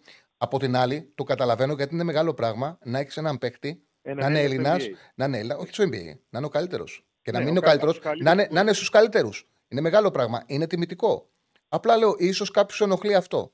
Δεν θέλω να βάλω καθόλου το, το, το, το ρατσιστικό, γιατί οτιδήποτε τέτοιο, οτιδήποτε τέτοιο δεν χωράει στην συζήτηση. Δεν μπορώ εγώ να συζητήσω με κάποιον που έχει ρατσιστικό υπόβαθρο, γι' αυτό το λόγο δεν το βάζω καθόλου στην κουβέντα.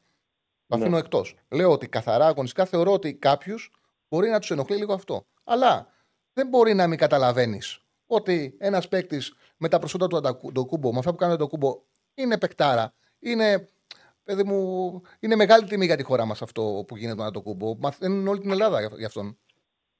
Εννοείται. Είναι πόλος έλξης κανονικός. Τι συζητάμε τώρα, τι συζητάμε; Δεν, δεν, εγώ, οπότε εγώ γι' αυτό δικαιολογώ και μια παραπάνω, πώς να το πω, λατρεία προς το πρόσωπο του, του, του Αντοκούμπο.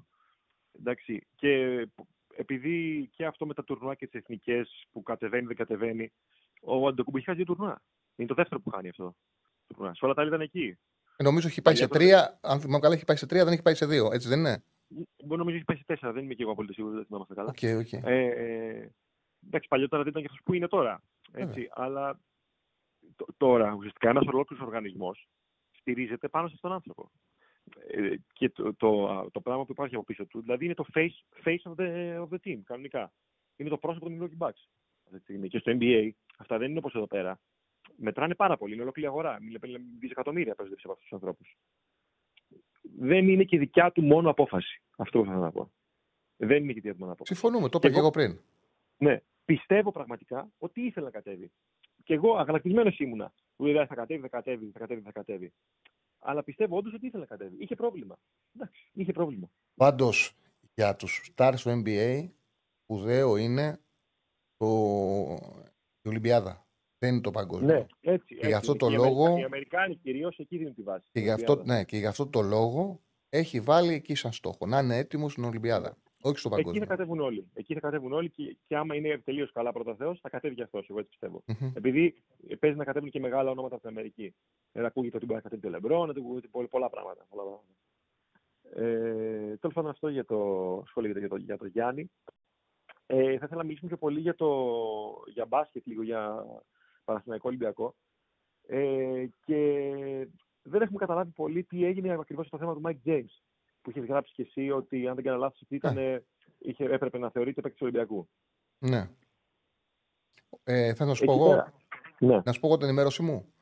Ναι, ναι, ναι. Λοιπόν, κοίταξε, αυτό που είχε συμβεί ήταν, ήταν Τετάρτη. Ήταν πριν δύο Τετάρτες, άμα θυμάμαι καλά. Λοιπόν, είχα την ενημέρωση, το οποίο δεν διαψεύστηκε, γιατί μάλιστα και αμέσως μετά αυτό βγήκε, έγινε, δι- ε, βγήκε η διαρροή, όχι μόνο στην Ελλάδα και από δημοσιογράφους στο Ισραήλ και από άλλες χώρες, ότι Ναι. ήρθε στη συμφωνία ο Τζέιμς με τον Ολυμπιακό. Αυτό που μου μεταφέρθηκε σε μένα, ναι, μπορώ να πω τώρα την πηγή μου, αλλά Καλά, το δες, ναι. είναι πάρα πολύ, κο- είναι πολύ έγκυρη, είναι ότι η εντύπωση που τους δόθηκε, αυτό που τους άφησε να εννοηθεί ο, να εννοηθεί ο James, είναι ότι μέχρι την Κυριακή θα έχει πάρει την ελευθερία του από τη Μονακό. Ότι πίστευε ο ίδιος ότι είναι πολύ πιο εύκολο να καθαρίσει από ό,τι καθάρισε. Από ό,τι τελικά έγινε, που τελικά αποδείχθηκε ότι η Μονακό δεν τον άφηνε. Σε αυτό είχε παίξει πολύ μεγάλο ρόλο ότι δεν είχε και με τον προπονητή πολύ καλή σχέση με τον Ομπράντοβιτς. Μονακό. Τελικά πήγε πίσω στην Γαλλία. Η Μονακό δεν ήθελε να τον αφήσει. Και Και δεν έγινε. φωτογραφίες ε, Ναι. all love με τον... Ε, οκ. Και, δεν έγινε, και, ε, και δεν έγινε η μεταγραφή. Τώρα εντάξει, κοίταξε, άμα δεις, αν ασχοληθείς ε, με την καθημερινότητα και δεις ότι έχει συμβεί, καταλαβαίνεις πώς έχουν τα πράγματα. Δηλαδή, για παράδειγμα, νομίζω ότι ήταν τυχαίο που ο Κανακόπουλο τον έβγαλε, ε, τον έβγαλε φωτογραφία Ιούδα, τον έζησε από το Instagram. Ναι, ναι, ναι. Ε, βγήκε και είπε κιόλας ότι ε, ε, τα έχει βρει όλα με τον Ολυμπιακό. Όλα αυτά τα άρθρα Όλα που γράφτηκαν από το αυτά είναι εξωτερικό. εννοείται, εντάξει, και- Ναι, τα βρήκε και με εγώ- τον Ολυμπιακό. Πολύ. Εντάξει, μπορεί να πεις ότι. Ε, Οκ, συμβαίνουν αυτά. Μέχρι να κλείσει μια μεταγραφή, ποτέ δεν μπορεί να είναι σίγουρη μια πληροφορία. Ποτέ μέχρι να κλείσει Εγώ μια μεταγραφή. ήθελα κυρίως να σε ρωτήσω, πιστεύεις ότι αυτό μπορεί να είναι ένα κόλπο ουσιαστικά του James για να βρει κάποιο, κάποια εγγύηση από τον προπονητή του λόγω Κέμπα ότι θα έχει περισσότερα λεπτά συμμετοχής και για το ρόλο του ή για το μισθό του ακόμα; Όχι, μωρέ, εγώ πιστεύω ότι ο Τζέιμς, επειδή είναι όλοι αυτοί οι παίκτες είναι πάρα πολύ εγωιστές, δεν του άρεσε που πήραν παίκτη στη θέση του. Δεν ε, του άρεσε και η διαχείριση που έγινε από τον Μπράντοβι στο τελευταίο διάστημα. Ήθελε να φύγει. Όντως, ίσως πίστευε, ίσως τώρα λέω, ότι έπρεπε να τον πλησιάσει ο Παναθαϊκό από τη στιγμή που έδωσε πολλά λεφτά. Τον ενόχλησε να τον πλησιάσει ο Παναθαϊκό και αυτό προτάθηκε μόνο στον Ολυμπιακό, γιατί μόνο του κοίταξε να πάει στον Ολυμπιακό. Ναι. Μετά στη συνέχεια τον θέλανε οι Αγγελόπουλοι. Για πολλούς λόγους επικοινωνιακά θα ήταν μεγάλη νίκη άμα την έκανε ο Ολυμπιακός αυτή τη μεταγραφή. Ε, τελικά δεν έκλεισε. Για Παρτιζάν και Ρεάλ που γράψαν κάποια στιγμή υπήρχε κάτι σίγουρο ή ήταν μόνο λόγια. Κοίταξε, για την, ε, για την Παρτιζάν γράφτηκε, αλλά αυτό που ξέρω είναι ότι αν τελικά δεν κατάφερε να μείνει στην. ε, αν κατάφερε να πάρει την ελευθερία του από τη Μονακό, ε, Ναι. θα πήγαινε στον Ολυμπιακό. Γιατί είχε συμφωνήσει. Δεν, ε, δεν έμενε κάτι άλλο. Είχαν συμφωνήσει όλα. Και ο ίδιος. Ε, το Είχαν ξαναλέω. πέσει υπογραφές, δηλαδή, συμβόλαιοι όχι, ή- υπογραφές δεν είχαν, αλλά είχαν συμφωνήσει. Είχαν συμφωνήσει. Ναι, κατάλαβα. Και θέλω κάτι, κάτι τελευταίο για να μην σε κρατάω κι άλλο. Ε, να μου δώσεις μια πρόβλεψη ε, για το ποιος θα είναι ο παίκτης έκπληξη από τους δύο αιώνιους φέτος στην Ευρώπη, στο μπάσκετ πάντα. Παίκτης έκπληξη δεν μπορώ να σου πω τότε. Με, τη μεγαλύτερη, με το μεγαλύτερη επιρροή στην ομάδα. Ε, Ε, δεν γιατί η θα- έκπληξη δεν είναι ο Ερνανγκόμεθ. Θεωρώ ότι, Ναι, αυτό. Δηλαδή, ε, θεωρώ ότι ο πάλι, Ερναγκόμε- ο Ερνανγκόμεθ είναι η τύχη, η τύχη του Παναθηναϊκού που δεν συμφώνησε με τον Μίροτιτς, δεν συμφώνησε με τον Σενγκέλια, γιατί είναι Ναι. παίκτες μεγάλοι που είναι σε πτώση όμως η καριέρα τους. Ενώ ο Ερνανγκόμεθ είναι στην καλύτερη του, στο peak του και έχει πολλά και να έχει δώσει. κι άλλα. Πολλά να δώσει. Θα τον πάρει ο Παναθηναϊκός και θα παίξει τα καλύτερα του χρόνια. Τον Παναθηναϊκό. Γι' αυτό το λόγο πιστεύω ότι είναι τεράστια μεταγραφή. Ο Ολυμπιακό. Και είναι και καλύτερο fit στο μπάσκετ ο Ταμάν ο Ερνανγκόμεθ, για μένα. Ναι, ο Ολυμπιακός ακόμα δεν έχει ολοκληρώσει το ρόστερ του για να σου πω με βεβαιότητα. Ενώ ο Παναθηναϊκός τι θέλει, μόνο μια μεταγραφή το Μίχαλουτσ που θέλει να πάρει. Δεν έχει Ναι. ολοκληρώσει. Ο Ολυμπιακός δεν έχει ολοκληρώσει ακόμα το ρόστερ του. Κοίτα, εγώ πάντως για τον Ολυμπιακό, αν μία μέρα διαβάζω ότι πάει να πάρει τον Ναν μετά το, με αυτό που έγινε με τον Τζέιμς, μία μέρα ότι ο Μπαρτζόκας λέει ότι θα πάει έτσι και θα δει. όπως, είπε, όπως έχουν γράψει για το 4-5, ότι θα ξεκινήσει με αυτούς που έχει και θα δει στην πορεία. Τώρα ακούγεται ότι μπορεί να μην πάρει και guard, δεν ξέρω. Είναι και περιορισμένες επιλογές. Ναι. Τα guard.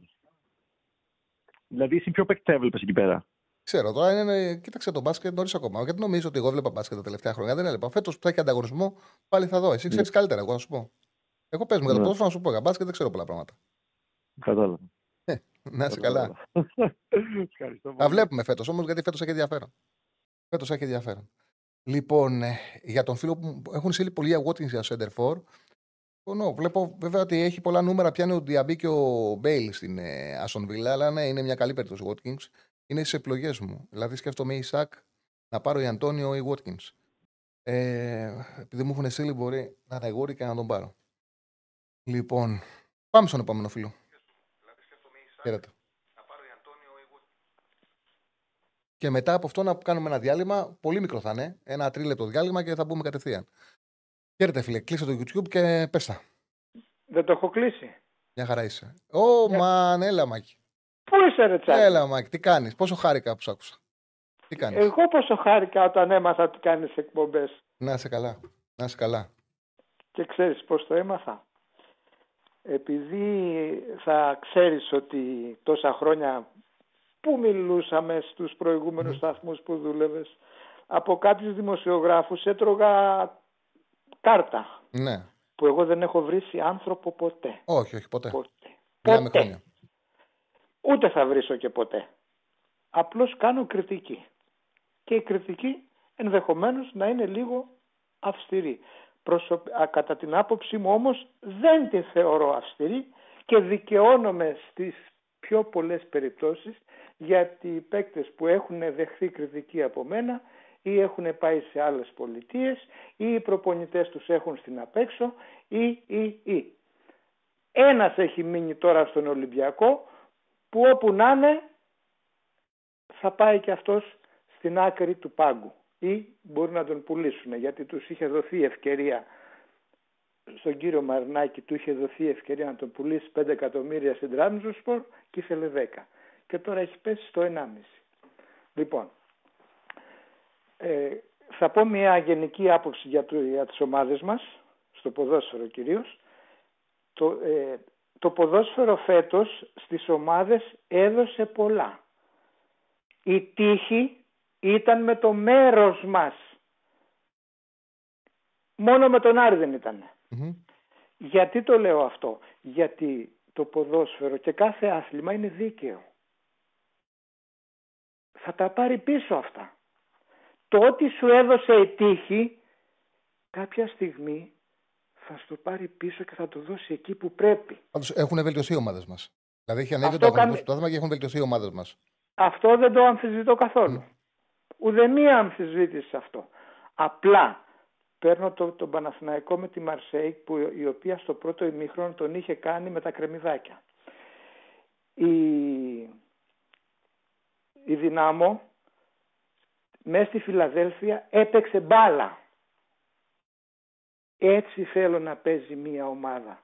Είτε παίζει στην έδρα της, Απλά είτε και παίζει η ΑΕΚ στα δύο παιχνίδια στο τέλος την πάτησε. τότε η ΑΕΚ έβαλε στο στο τέρμα. τέλος πήρε, δηλαδή δεν πιστεύω ότι υπήρχε άνθρωπος στον, κο- στον κόσμο από το 90 και μετά ότι θα γύρναγε το παιχνίδι.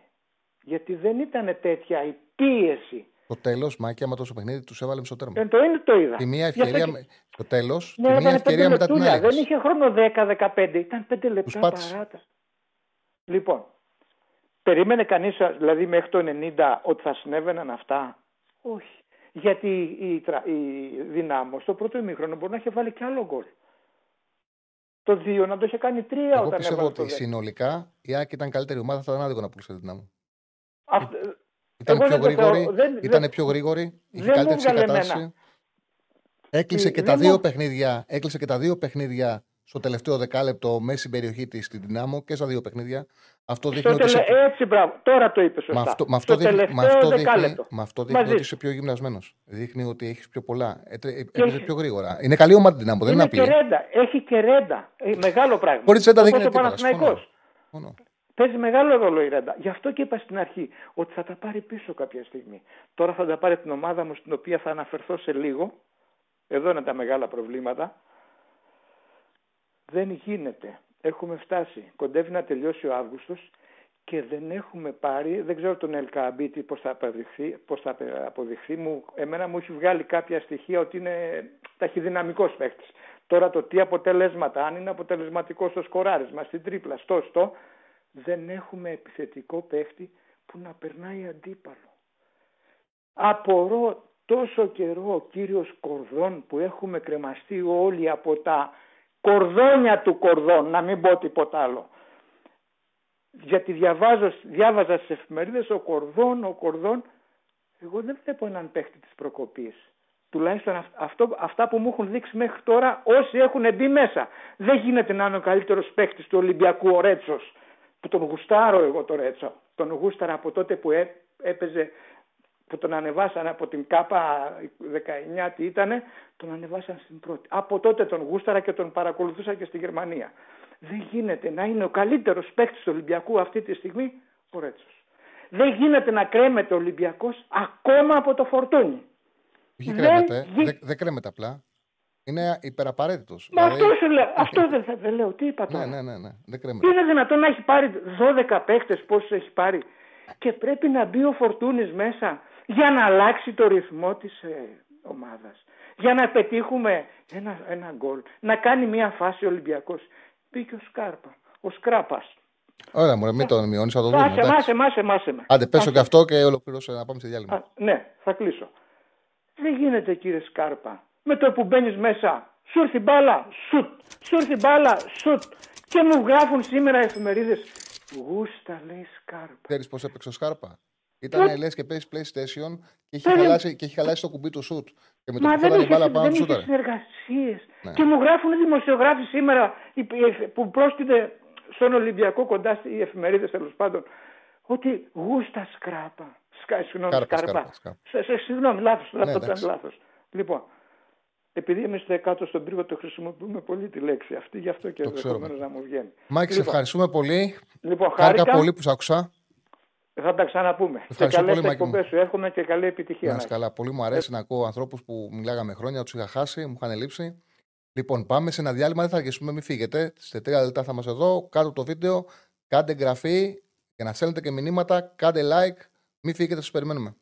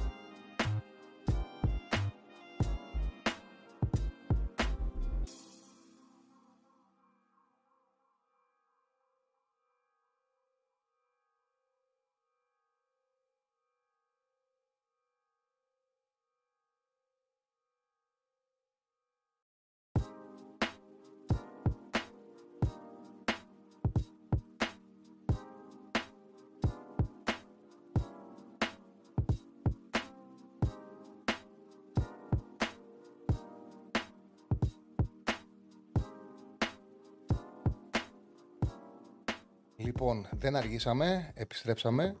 Λοιπόν, να πούμε ότι είμαστε μαζί με την Πέτρια 65. Το κλείσιμο της εκπομπής, λέω, να βάλουμε το, ε, το στοίχημα, να πούμε τις σημαντικές μας επιλογές. Εντάξει, τρία μάτια έχει σήμερα για το Champions League και με προκρίσεις ασχοληθούμε, γιατί νομίζω ότι έχουν μεγαλύτερο ενδιαφέρον. Θα πούμε όσο κλείσιμο της εκπομπής.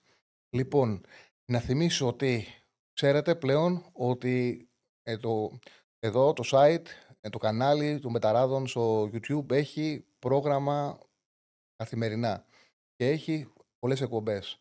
Από 4 Σεπτεμβρίου θα μπει η εκπομπή του Διονύσου Δεσίλα με τον Ερακλή Αντίπα. Στις 12 η ώρα θα είναι μαζί σας. Έχει βγει βίντεο μαζί με τον ε, Διονύση Δεσίλα για την ε, ανάλυση του Παναθηναϊκού. Στις 8 η ώρα, μία ώρα μετά την εκπομπή, ε, μείνετε συντονισμένοι, έχει ραγκάτσι, ράγκα.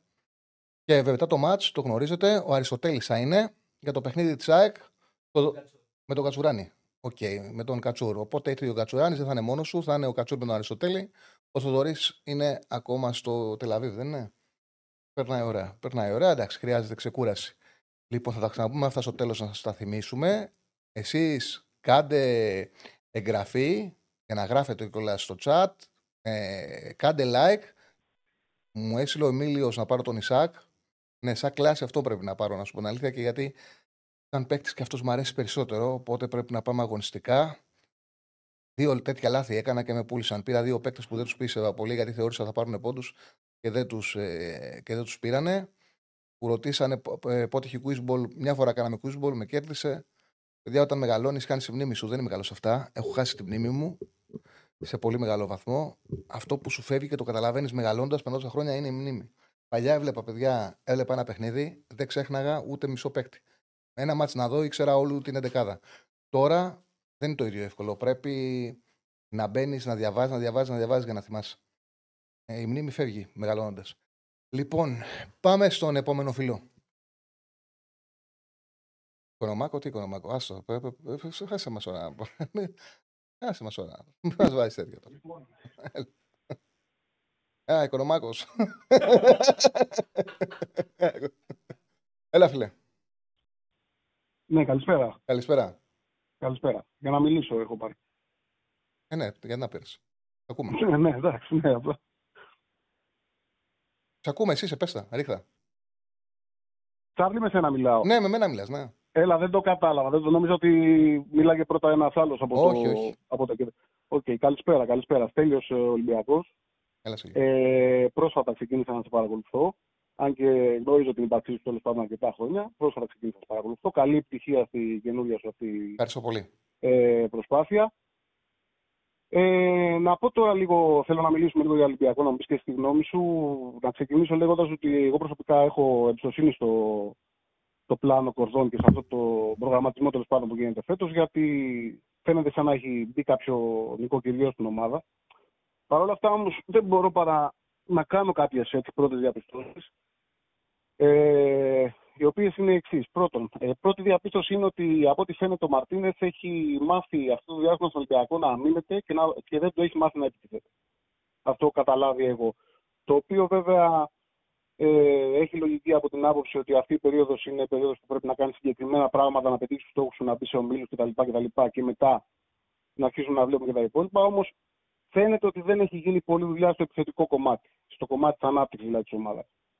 Δεύτερη διαπίστωση είναι ότι ο Ολυμπιακός παρότι δεν έχει άκρα, αυτό το, το ξέρουν όλοι ας πούμε, ε, κάθε επίθεσή του, δηλαδή το παρατηρούσα στο πρώτο ημίχρονο τον Παρθυραϊκό, αυτό και μου έκανε φοβερή εντύπωση. Πήγαινε η μπάλα στα πλάγια. Σε κάθε επίθεση η μπάλα πάει στο πλάι. Και η μπάλα πάει στο πλάι όχι με τον τρόπο που πηγαίνει, που θα πήγαινε υπό φυσιολογικέ συνθήκε στο πλάι, δηλαδή στα back. Δηλαδή, αφού έχει γίνει μια κίνηση στη μεσαία γραμμή, να κάνει να ανέβει το back και να γίνει μια παλιά έτσι ώστε να ανοίξει κάποιο χώρο. Αλλά η μπάλα δινόταν στο back σχεδόν στο κέντρο του, του γηπέδου. Και το back από εκεί ξεκίναγε να κάνει μια κούρσα που εντάξει, στην περίπτωση που είναι ο Ροντινέη, ας πούμε ότι είχε κάποιες πιθανότητες επιτυχίας, στην περίπτωση που είναι ο Ραμόν, προφανώς δεν έχει καμία πιθανότητα επιτυχίας, με σκοπό να γίνει μια σέντρα η οποία ας πούμε μήπως βρει κάποιο κεφάλι κτλ. κτλ. Αυτό μου κάνει φοβερή εντύπωση. Δηλαδή, παρότι ο Ολυμπιακός δεν είναι η δύναμή του στα άκρα, και αυτό λογικά το καταλαβαίνουν και οι ίδιοι, δεν σταματάει να επιτίθεται από εκεί. Και προσωπικά δεν το καταλαβαίνω αυτό. Ε, τρίτη διαπίστωση, και αυτό νομίζω ότι είναι το ένα σημαντικό πρόβλημα που έχει ο Ολυμπιακός, είναι ότι δεν υπάρχει καθόλου κίνηση χωρίς την μπάλα στα χά. Καθόλου κίνηση Και χωρίς την αυτή, μπάλα στα χαφ. αυτή Δηλαδή, η τρίτη διαπίστωση έχει να κάνει με τη δεύτερη. Δηλαδή, αυτό που θέλω να σου πω, όταν έλεγες ότι η μπάλα πάει στα άκρα και δεν υπάρχουν συνεργασίες, εγώ αυτό που βλέπω με τον Πανσεραϊκό με παίκτη λιγότερο αντίπαλος. Η μπάλα πήγαινε στα άκρα και αυτό που με ενοχλούσε είναι η μπάλα στα άκρα έμενε και έβλεπες ότι εδώ ο εσωτερικός χαβ δεν έκανε κάθε κίνηση για να παίξουν. Δηλαδή πήγαινε στα άκρα και έμενε. Ήταν ακίνητη στην περιοχή και αυτό που πρέπει να κάνει ο Ακριανός ήταν ή να τη γυρίσει πίσω την μπάλα, να ξαναπάει, να ξαναπάει στην άλλη πλευρά ή να κάνει σέντρα. Δεν υπήρχαν. Εμένα αυτό δεν μου άρεσε καθόλου στον Ολυμπιακό σαν ανάπτυξη. Ότι έχεις τον αντίπαλο με 10, είναι με στην περιοχή, πάει η μπάλα στα άκρα. Κάντε κινήσεις. Πήγαινε κάθετα να βγάλεις μια συνεργασία, να πας πιο βαθιά με την μπάλα. Δεν πήγαινανε βαθιά με την μπάλα. Μένανε με την μπάλα. Είναι σε συνάρτηση το 2 με το 3 που λες. Είναι ακριβώς το ίδιο πράγμα. Συνέχισε. Ακριβώς αυτό που λες και, πο- και πολύ εντύπωση μου έκανε επίσης ότι πολλές φορές οι παίκτες που ήταν στα χαφ και έπρεπε να κάνουν κάποιες κινήσεις τέλος πάντων να πάρουν την μπάλα, έπαιζαν με πλάτη στην αντίπαλη περιοχή. Και αυτό δηλαδή κάνει ακόμα πιο δύσκολο το, την προσπάθειά τους να πάρουν μπάλα και να δημιουργήσουν χώρου. Και αυτός είναι και ο λόγος που φαίνεται τόσο πολύ πλέον η απουσία του Χουάνκ. Γιατί ο Χουάνκ, ποια ήταν η διαφορά του κατά τη γνώμη μου. Δεδομένου ότι ήξερε μπάλα το παιδί, αλλά το παιδί είχε κίνηση και χωρίς την μπάλα και με την μπάλα. Και σαν αποτέλεσμα μπορούσε να δημιουργήσει χώρους για πολλούς παίχτε. Και να δημιουργηθούν έτσι προποθέσει για Ε, είναι τεράστια απώλεια. Ωραία, ο Ολυμπιακός ήταν κακός παίκτης και έχασε το καλύτερο του παίκτη. Και έχασε και επίση τον Μπακαμπού, που ήταν ε, πολύ σημαντικός. Είναι αυτό, θα τεράστια σου έλεγα απουσία. μετά, αυτό θα σου έλεγα μετά είναι το δεύτερο μεγαλύτερο πρόβλημα που έχει ο Ολυμπιακός αυτή τη στιγμή. Δηλαδή, εγώ έχω ένα, ένα φίλο με τον οποίο είχαμε διαφωνία τέλος πάντων λόγω του χειμώνα, γιατί εκείνος τέλο πάντων δεν τον συμπαθεί τον Πακαμπού, τον θεωρεί άμπαλο, τον θεωρεί άτεχνο κτλ. κτλ. Κατά τη γνώμη μου, ο Πακαμπού ήταν πολύ, δυ- είναι, είναι σε που πολύ δύσκολα βρίσκει στην αγορά. Ο Μπακαμπού ήταν, και γι' αυτό το λόγο κατευθείαν ήθελα να τον πάρει η ΑΕΚ, ήταν ο παίκτης που μπορούσε να τον πάρει ο Αλμέιδα και να πει στο Μελισανίδη πάρ τα 23 εκατομμύρια ευρώ από τη Λάνη και πουλά τον Κασία. Που θα μπορούσε να Ακριβώς. παίξει ακριβώς το ίδιο ποδόσφαιρο. Ε, ο Μπακαμπού στο τέλος έσωσε, γλύκανε κάπως η χρονιά του Ολυμπιακού. Την κακή χρονιά του Ολυμπιακού, αν δεν είχε τον Μπακαμπού, θα ήταν τα πράγματα πολύ χειρότερα. Φέτος, με, μια- με μια πιο καλά δηλωμένη ομάδα, με λιγότερες μεταγραφές, αν τον είχε ο Ολυμπιακός, θα ήταν μεγάλο όπλο. Το ότι δεν τον έχει φαίνεται. Είναι βαρύς πλέον ο Λαραμπή, έχει βάλει άλλο ένα χρόνο. Ο Ελκαμπή δεν έχει καμία Προς σχέση το με την παρόν ταχύτητά του. ανύπαρκτος. Προς το παρόν Ναι. ανύπαρκτος Δεν ο έχει, Ελκαμπή. δεν έχει δώσει τίποτα σε δύο παιχνίδια, δεν έχει δώσει τελειώματα και σίγουρα δεν έχει τα τρεξίματά του. Μπακαμπού είναι υψηλός επίπεδο, φο- υψηλού επίπεδου φόρου. Και έχει ταχύτητα, παίζει σε γρήγορους ρυθμούς. ψηλό επίπεδο φόρ, ταχύτητα και δύναμη πάρα πολύ. Τώρα θα. Ε, στο κομμάτι του Σέντερφορ, θα υποθέσουμε, ας πούμε, ρε παιδί μου, ότι τουλάχιστον ο Ολυμπιακός από ό,τι φαίνεται κινείται και για άλλο Σέντερφορ, οπότε ίσως να έρθει κάποιος ακόμα πριν να την κάνει αυτή τη δουλειά. Με το προηγούμενο θα διαφωνήσω στο κομμάτι του Σκάρπα θα- και θα διαφωνήσω σε ποιο κομμάτι. Στο γεγονός ότι ο Σκάρπα έχει κάνει μια προπόνηση με την ομάδα. Είναι αδύνατο να, να μπορούμε να μιλήσουμε για κάποια τακτική ας πούμε, ε, προσαρμογή τους Σκάρπα ή κάποια έτσι, τακτική παιδεία όσον αφορά το πώς θέλει να παίξει ο Μαρτίνεθ. Έχει κάνει μια προπόνηση. Και ο άνθρωπος, κατά τη γνώμη μου, έκανε αυτό που έπρεπε να κάνει να πήγε στο γήπεδο. Δηλαδή, είναι αυτό που έλεγε σε ένα μουντιάλ, υπάρχει ένα βίντεο που σε ένα μουντιάλ λέει ο, Πανα, ο Παναγούλιας ποδοσφαιριστέ, του έλεγε σουτάρετε. Άμα δεν σουτάρετε, δεν μπαίνει μπάλα μέσα. Και βλέπω τον Ολυμπιακό ένα επίχρονο να πηγαινοφέρνει την μπάλα αριστερά-δεξιά, χωρίς να γίνεται καμία προσπάθεια για αυτό το περιοχή. Νομίζω ένα καμαρά έκανε κάποια στιγμή. Ενώ φαίνεται ότι υπάρχει φοβερή δυσκολία να μπει η μπάλα μέσα στην περιοχή. Δηλαδή, αν μη τι άλλο, υπήρχε ένα ποδοσφαιριστή ο οποίος είπε: Οκ, εντάξει, μπορεί να, είπε- να το κάνει λίγο υπερβολικά σε ένα σημείο, αλλά μη τι άλλο παίρνει την μπάλα και σούταρε. Κοίτα, Δηλαδή, προσπάθησε να θα σου πω, θα δημιουργήσει σου κάτι. πω, θα σου πω. Νομίζω ότι το είπε σωστά. Το έκανε υπερβολικά. Από την άλλη, ο Σκάρπα είναι ένας ποδοσφαιριστής που έχει το σουτ, που άμα του δώσεις χώρο και χρόνο να απειλεί. Εμένα αυτό που δεν μου άρεσε και το είπα χιουμοριστικά, ότι ένιωθα ότι ήταν σαν να βλέπεις παιχνίδι στο FIFA και να έχει χαλάσει το κουμπί με το σουτ και να σουτάρει κάποιος συνέχεια, είναι ότι ε, δεν είχε στο μυαλό του, ενώ έπαιζε με έναν αντίπαλο αδύναμο, με παίκτη λιγότερο που είχε κουραστεί, δεν είχε στο, στο μυαλό του να σπάσει την μπάλα κάποια στιγμή δίπλα κοντά. Υπήρχαν προποθέσει και ή να μπει αυτός μέσα ή να δημιουργήσει φάση και το μόνο που σκεφτόταν ήταν να σουτάρει. Ήταν κάπου υπερβολικό. Δηλαδή από ένα σημείο και μετά σε πιάνε νευρικό γέλιο. Εμένα ναι, με πιάνε να γελάω.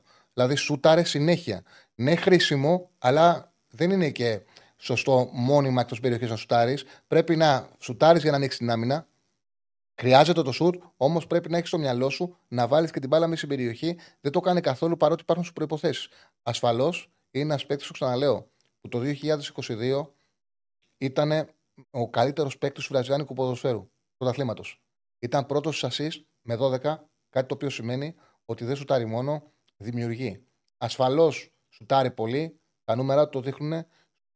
Σουτάρει 3,3 σουτ ανά αγώνα. Αυτά τα νούμερα είναι ένα παιχνίδι και ένα 90 λεπτό. Ανά 90 λεπτό είναι πάνω από 3,5 που τα έχω φτιάξει. 3,3 ήταν ανά αγώνα. Είναι ένας παίκτης που σουτάρει αλλά και δημιουργεί. Το δείχνουν τα νούμερα του, το δείχνουν το αποτέλεσμα. Οι 12 assist είναι μεγάλο νούμερο. Θα το δούμε στην πορεία. Θα βοηθήσει. Μακάρι. Είναι, είναι καλός ποδοσφαιριστής. Μακάρι, μακάρι να μην χρειαστεί να καλύψει το κενό του φορτούνη.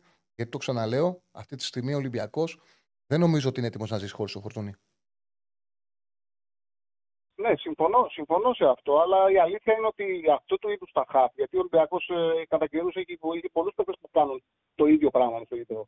Αυτά τα χαφ τα οποία δεν, δεν σου προσφέρουν αυτή την ένταση στο παιχνίδι που έχει η ΑΕΚ για παράδειγμα. Ναι, είναι τεράστια η, πώς το λένε, η τεχνική του κατάρτιση και μπορεί να σου δημιουργήσει φάσεις που άλλοι δεν μπορούν. Mm-hmm. Αλλά μόνο με τέτοια χαφ δεν μπορεί να γίνει δουλειά. Χρειάζεται και χαφ που να κάνουν και άλλα πράγματα με στο γήπεδο. Και δηλαδή θέλω να πιστεύω ότι ο Σκάρπα θα, είναι, θα μπορέσει να, να, να, παίξει μαζί με το Φορτούνι και να προσφέρει σε διαφορετικούς ρόλους. Από αυτήν την Και, προ, και προφανώς να δούμε και, το, και τον Έσε που έρχεται τώρα. Τώρα, τέλος να κλείσω με το Ρέτσο που απλά θέλω να κάνω μια επισήμανση ότι αποδεικνύει κατά τη γνώμη μου φέτος ο Ρέτσος ότι δεν είναι τόσο κουτί τελικά οι Γερμανοί που κάποια στιγμή δώσαν 20 εκατομμύρια να το πάρουν. Έτσι, προφανώς το παιδί έχει περάσει από μια δύσκολη περίοδο και Εντάξει, εντάξει, απο... εντάξει, δεν είναι κακό. Αποδείχτηκε ότι ήταν υπερβολικά τα λεφτά που δόθηκαν. Ε, okay. Δηλαδή, κάνουν και ομάδες και λαθασμένες επιλογές. Ε, δεν είναι κακός παίκτης. Μπορεί να βοηθήσει στον Ολυμπιακό. Ναι, δεν είναι για πέταμα. Η, ανα, η, αναλο, η αναλογία ναι. δεν μπορεί να είναι από τα 20 εκατομμύρια. Ναι, ναι, 26, 26, 26, 26 ήταν. 6. Ναι, ναι, ναι. Έχεις δίκιο. Δεν είναι για πέταμα και αυτό φάνηκε. Δεν είναι για πέταμα. Απαξιώνουμε εύκολα. Απαξιώνουμε και δεν ξέρουμε και δεν βλέπουμε ότι επειδή εγώ βλέπω όλη μέρα βλέπω ποδόσφαιρο. Οι μεγάλοι αμυντικοί κάνουν τεράστια λάθη. Πολλές φορές σκέφτομαι ότι αν ε, ένα λάθη που βλέπω πολύ, πολύ καλούς αμυντικούς σε υψηλό επίπεδο τα, τα έκανε Έλληνας αμυντικός θα γινόταν. Ειδικά Έλληνε. Αλλά αμυντικός στο ελληνικό ποδόσφαιρο πολλές φορές. Γίνονται λάθη. Δεν μπορεί να μην κάνει αμυντικός λάθος. Είναι φυσιολογικό. Ναι, σαφώς. Ποια είναι η πρώτη σου άποψη για Φρέιρε και η Μπόρα; Για; Για Φρέιρε και η Μπόρα, ποια είναι η πρώτη σου άποψη; Η Μπόρα, είναι, ο Μπόρα ήταν υψηλό επίπεδο εξάρι. Παίζει υψηλό επίπεδο. Είναι στα 35 του και είναι αργός, έχει βαρύνει και είναι αρχική ομάδα και δεν τον βοηθάει. Δηλαδή, για να έχει τον Ιμπόρα πρέπει να έχεις δίπλα γρήγορους παίκτες, ώστε να πάρεις την εμπειρία του και να κρυφτεί σε μικρά μέτρα να κρυφτεί. Είναι αργή ομάδα, είναι αργός και ο Ιμπόρα. Δηλαδή, ο Ιμπόρα παίζει δίπλα με τον Τεφορμέ εδώ και ένα μισή χρόνο Μαντί Καμαρά. Είναι ένα δίδυμο απίστευτα δυσλειτουργικό.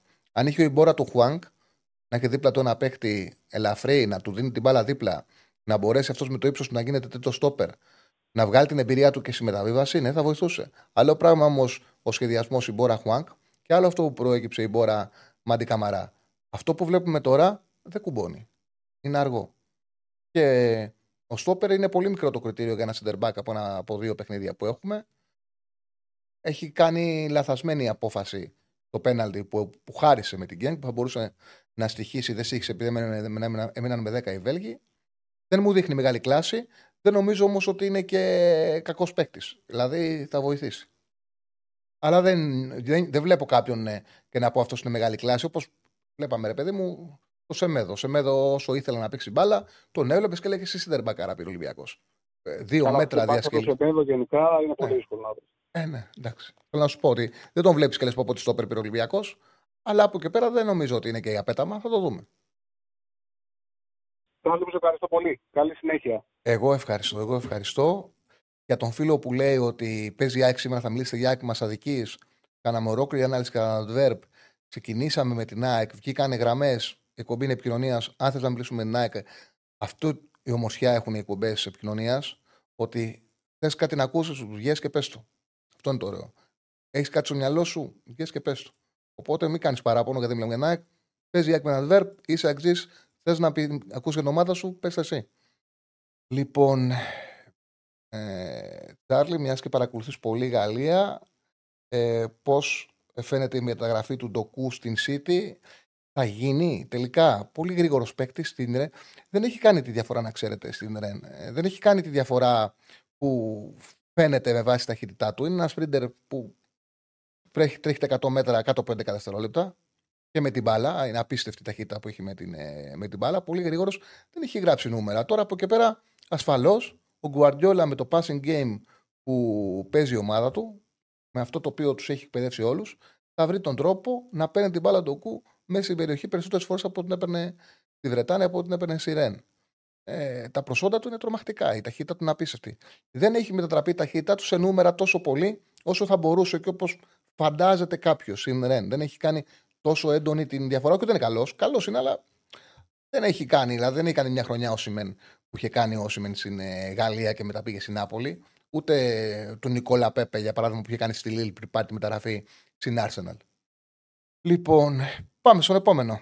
Α, για τα στοιχήματα μου έχετε στείλει μηνύματα. Λέω να το μονιμοποιήσουμε, να τα βγάζουμε στο τέλος κάθε εκπομπής, ώστε να μην ρωτάτε και στη συνέχεια πότε θα παίξουν, πότε θα παίξουν, να μην παίξουν ανάκατα, να παίζουν στάνταρ κάθε φορά, κλείνοντας την εκπομπή, πριν την αποφώνηση, να βγάζω και την, ε, τα, και, τα, ε, τη ταμπέλα με τα στοιχήματα. Ταμπέλα. τη σελίδα με τα στοιχήματα. με, τη, με τις σημαντικές επιλογές και να ολοκληρώνεται έτσι η εκπομπή. Λοιπόν, πάμε στον επόμενο φίλο. Και να ολοκληρώνεται έτσι η εκπομπής. Δεν ξανακούσω τη λακία μου. Έλα, φίλε. Καλησπέρα σας. Καλησπέρα. Θεμιστοκλής λέγομαι, είμαι 19 χρονών. Έλα, Θεμιστοκλή. Και εγώ, όπως και κάποιοι άλλοι που μιλήσανε.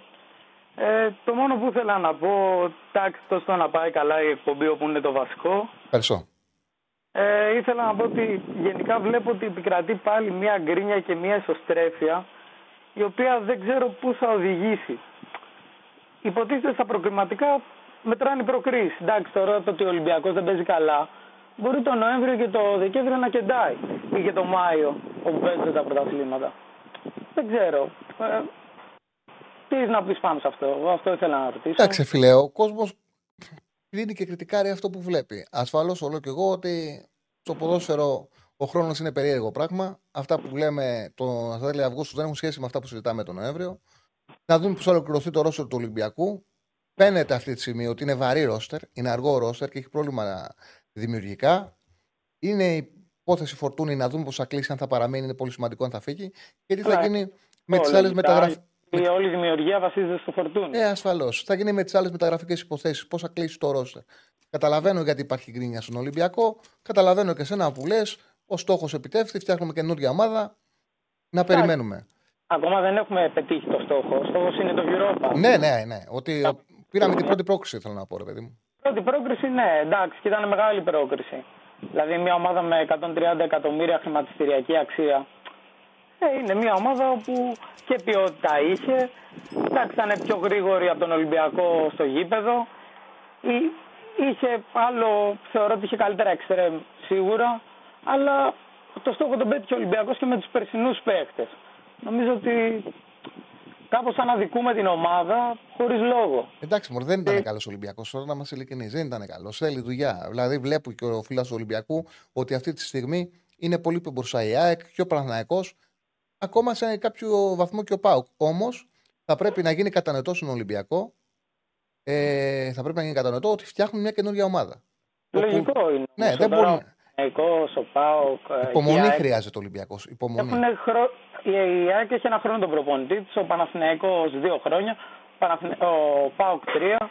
Εντάξει, είναι ομάδες που είναι ψηλοστρωμένες και από πέρσι και βλέπουμε ότι το κέντρο τους τουλάχιστον το έχουν κρατήσει όπου είναι το βασικό κομμάτι του παιχνιδιού τους. Δηλαδή, βλέπουμε ότι ο Ολυμπιακός γενικά ξυλώνει όλη την ομάδα κάθε χρόνο και προσπαθούμε να δούμε τι θα κάνουμε, να παίξουμε. Όλοι θέλουμε να παίξουμε ωραίο ποδόσφαιρο και να παίξει ο Ολυμπιακός ωραίο ποδόσφαιρο αλλά δεν θεωρώ ότι είναι και το παν αυτή τη στιγμή. Όχι, όχι. Το παν είναι να δημιουργήσει ομάδα. Αυτό χρειάζεται ο Ολυμπιακός αυτή τη στιγμή. Να βελτιωθεί και να δημιουργήσει ομάδα. Καλύτερη ομάδα από αυτή που έχει. Σίγουρα εντάξει, λείπει και ο Χουάνγκ που λέγατε και πριν. Δηλαδή είναι, μεγα... είναι μεγάλη απώλεια του Χουάνγκ. Ε, πιστεύουμε ότι και ο Χέζε μπορεί να το αναπληρώσει. Δηλαδή είναι, είναι σίγουρα γρήγορος από ό,τι έχω δει. Δεν είναι ο ταχύτατος παίκτης, αλλά. Νομίζω ότι είναι καλύτερος αμυντικά ο συγκεκριμένος παίκτης. Έχουμε και τα νούμερα του. Σε 122 παιχνίδια Βελές έχει 8 γκολ 9 σε όλες τις οργανώσει. Είναι βλέπετε τα νούμερα του, κοίταξε. Έχει 4,5 επιχειρή τάκλιν. Τα 2,9 είναι επιτυχημένα, είναι πολύ μεγάλο νούμερο. Έχει 2,1 κλεψίματα, 1,3 κοψίματα.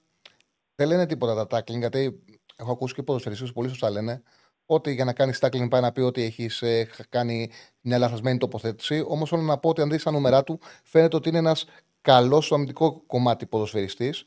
Στις μονομαχίες στον αέρα από 3,6 κερδίζει 2,3. Είναι και αυτό είναι καλό νούμερο. Ε, έχει 45,5 εύστοχες μεταβιβάσεις στο παιχνίδι. Οι 6,2 από αυτές είναι μεγάλες μεταβιβάσεις. Είναι μεγάλο νούμερο να έχεις 6,2 μεγάλες μεταβιβάσεις στο παιχνίδι. Δηλαδή πάει Αλλά... να πει ότι μεταφέρει την μπάλα. Ε, πασάρει με 75,1% ευστοχία χαμηλό νούμερο για εξάρι. Πάει να πει βέβαια, παίζει ρόλο ότι. Απλά να το ολοκληρώσω. Πάει να πει ότι δίνει μεγάλες πάσες και έχει ένα 0,7 και οι πάσε, το οποίο για εξάρι δεν είναι ούτε μικρό ούτε πολύ μεγάλο, δεν είναι μικρό 0,7 και οι πάσες. Δηλαδή σχεδόν μία και μισή με μία και η πας, πάσα κλειδί ε, σε κάθε παιχνίδι. Ούτε μικρό είναι ούτε μεγάλο νούμερο. Τα νούμερα τα έχω φτιάξει στο 90 λεπτό να είναι. Στα 90 λεπτά κάθε παίκτη τα έχω φτιάξει να είναι εκεί τα νούμερα. Σε ακούω, Και πέ, πέρσι δεν έλειπε κυρίως στο κέντρο από τον Ολυμπιακό με αποτέλεσμα να εκτίθεται και η άμυνα. Επιθετικά δεν ήταν κακός. Γκολ έγραψε πέρσι από ό,τι έχω δει με τα νούμερα δηλαδή. Έχει πολύ καλά νούμερα στην επίθεση. Απλά η άμυνα. Όχι, ποιος λέει, για, για ποιον λες τώρα; Για τον Ολυμπιακό τον περσινό. Α, ναι, ναι, ναι, ναι, ναι. ναι. Κέντρο. Και εκτι... όλη η άμυνα είχε εκτεθεί. Είχε, είχε πέρσι, είχε Μπακαμπού μπροστά και Χουάνκ και πολλούς δημιουργικούς παίκτες. Φέτος δεν υπάρχουν αυτοί και επίσης έχει ένα προπονητή που σου δείχνει ότι σφίγγει πολύ την άμυνά του. Δηλαδή, νιώθω ότι σε αυτό που έχω δει μέχρι τώρα, ότι πάει να φτιάξει μια τελείως διαφορετική από την περσινή ομάδα. Δηλαδή, ενώ συζητάγαμε αυτό ακριβώς που λες εσύ, ε, ναι, ταλέντο, το... ποιότητα, πρόβλημα πίσω, τώρα βλέπω είμαστε σφιχτοί πίσω, με όχι τόσο μεγάλους αμυντικούς, αλλά σφιχτοί και μπροστά έχουμε πρόβλημα. Να σφραγίσει όσο μπορεί το μηδέν τουλάχιστον πίσω, γιατί Mm-hmm. Και αυτό είναι ένα βασικό κομμάτι. Εντάξει, την επίθεση θέλει δουλειά ο Ολυμπιακός. Τώρα μην, μην, κορο, μην κοροϊδεύεται και ο κόσμος. Εντάξει, θέλει ένα center for σίγουρα και ίσως και δύο extreme. Δηλαδή, εγώ όπως είδα το Μασούρα, βλέπω ότι ούτε ψυχολογία έχει, ούτε είναι σε καλή κατάσταση. Γενικά θέλει να μείνει και λίγο στον πάγκο από ό,τι καταλαβαίνω εγώ. Ναι, είναι σε καλή, σε καλή κατάσταση. Και ψυχολογικά τον γκολ που έχασε ε, όταν πήγε διαγώνια και ήταν στο μισό μέτρο να εκτελέσει με το πλασέ του, να εκτελέσει αυτή την μπάλα θα και την έβγαλε έξω, δείχνει ότι δεν είναι καλά. Δεν είναι καλά ο Μασούρας. Δεν δε χάνει το συγκεκριμένο γκολ, αλλά. Ήταν και επιλογή του λάθο, Έχει, έχει χάσει τον τελευταίο ένα χρόνο αρκετά γκολ. Όπου ο Μασούρας γενικά, από ό,τι θυμάμαι και από το τέλος στον Πανιόνιο μέχρι και τις αρχές στον Ολυμπιακό, είχε εκπληκτικά νούμερα σκοράρισμα. Δηλαδή έγραφε, έγραφε με βάση ευκαιρίες που έπαιρνε αρκετά γκολ. Ε, νομίζω ότι και αυτό το κομμάτι λείπει, αλλά και ο Μασούρας είναι ένας παίκτης ο οποίος βασίζεται και στην υπόλοιπη ομάδα. Δηλαδή την Arsenal την πέρασε με το Μασούρα μέσα. Λέω εγώ. Σε ευχαριστώ. Μια... Σε ευχαριστώ. Ναι, έτσι είναι. Έχει βοηθήσει πολύ. Έχει την ιστορία του Μασούρας και είναι και παίκτης προπονητή. Γιατί ξέρεις ότι θα πάρει τον μπακ, θα τον εμαρκάρει, ξέρεις ότι θα σου ντουμπλάρει το extreme, ε, θα σου μπορέσει να σου κάνει γκολ στην αντεπίθεση. Συνήθως στα μεγάλα παιχνίδια σκοράρει είναι παίκτης μεγάλων παιχνιδιών. Αυτό το διάστημα όμως δεν είναι καλά. Τον ευχαριστούμε το φίλο. Να πω για τους Σαββανιέ που έχουν στείλει πολλά μηνύματα, μάλλον ε, φίλος του γαλλικού ε, ποδοσφαίρου. Καλό χαφ είναι όντως. Έφτασε 31 ετών. Δεν πήρε κάποια μεταγραφή. Έμεινε στην Μοπελιέ. Η Μοπελιέ τον είχε πάρει από την νιμ. Είναι γειτονικό κλαμπ. Έχουν απίστευτη εχθρά οι δυο τους. Νιμ με τη Μοπελιέ. Είναι ίσως και το παιχνίδι που ακούγονται τα πιο έτσι ε, εσχρά συνθήματα. Γιατί οι Γάλλοι έχουν ε, μια περίεργη κουλτούρα. Τέλος πάντων, είναι παιχνίδι έντονου φανατισμού. Δεν πήρε μεταγραφή ο Σαββανιέ. Θα μπορούσε να πάει. Είναι ένας χάρο που θα μπορούσε να παίξει σε πιο ψηλό επίπεδο. Πήγε 31, δύσκολο τώρα να πάει στη μεγαλύτερη ομάδα τη Μομπελιέ. Πάμε στον επόμενο. Καλησπέρα. Καλησπέρα, Τσαρλί. Καλησπέρα, φίλε μου. Νίκος Παναθηναϊκός. Γεια σου, Νίκο. Θέλω να θέσω δύο θέματα για σήμερα. Το ένα θέλω είναι, αφορά τις γενικές αλλαγές που έχουν γίνει στο ποδόσφαιρο τα τελευταία δύο-τρία χρόνια και πόσο έχει επηρεάσει αυτό συνολικά έτσι, τον τρόπο παιχνιδιού και την απόδοση των ομάδων. Και αναφέρομαι κυρίως ε, εκτός από το ΒΑΡ που είναι πολύ σημαντικό, κυρίως τις πέντε αλλαγές που επιτρέπεται να κάνει μια ομάδα.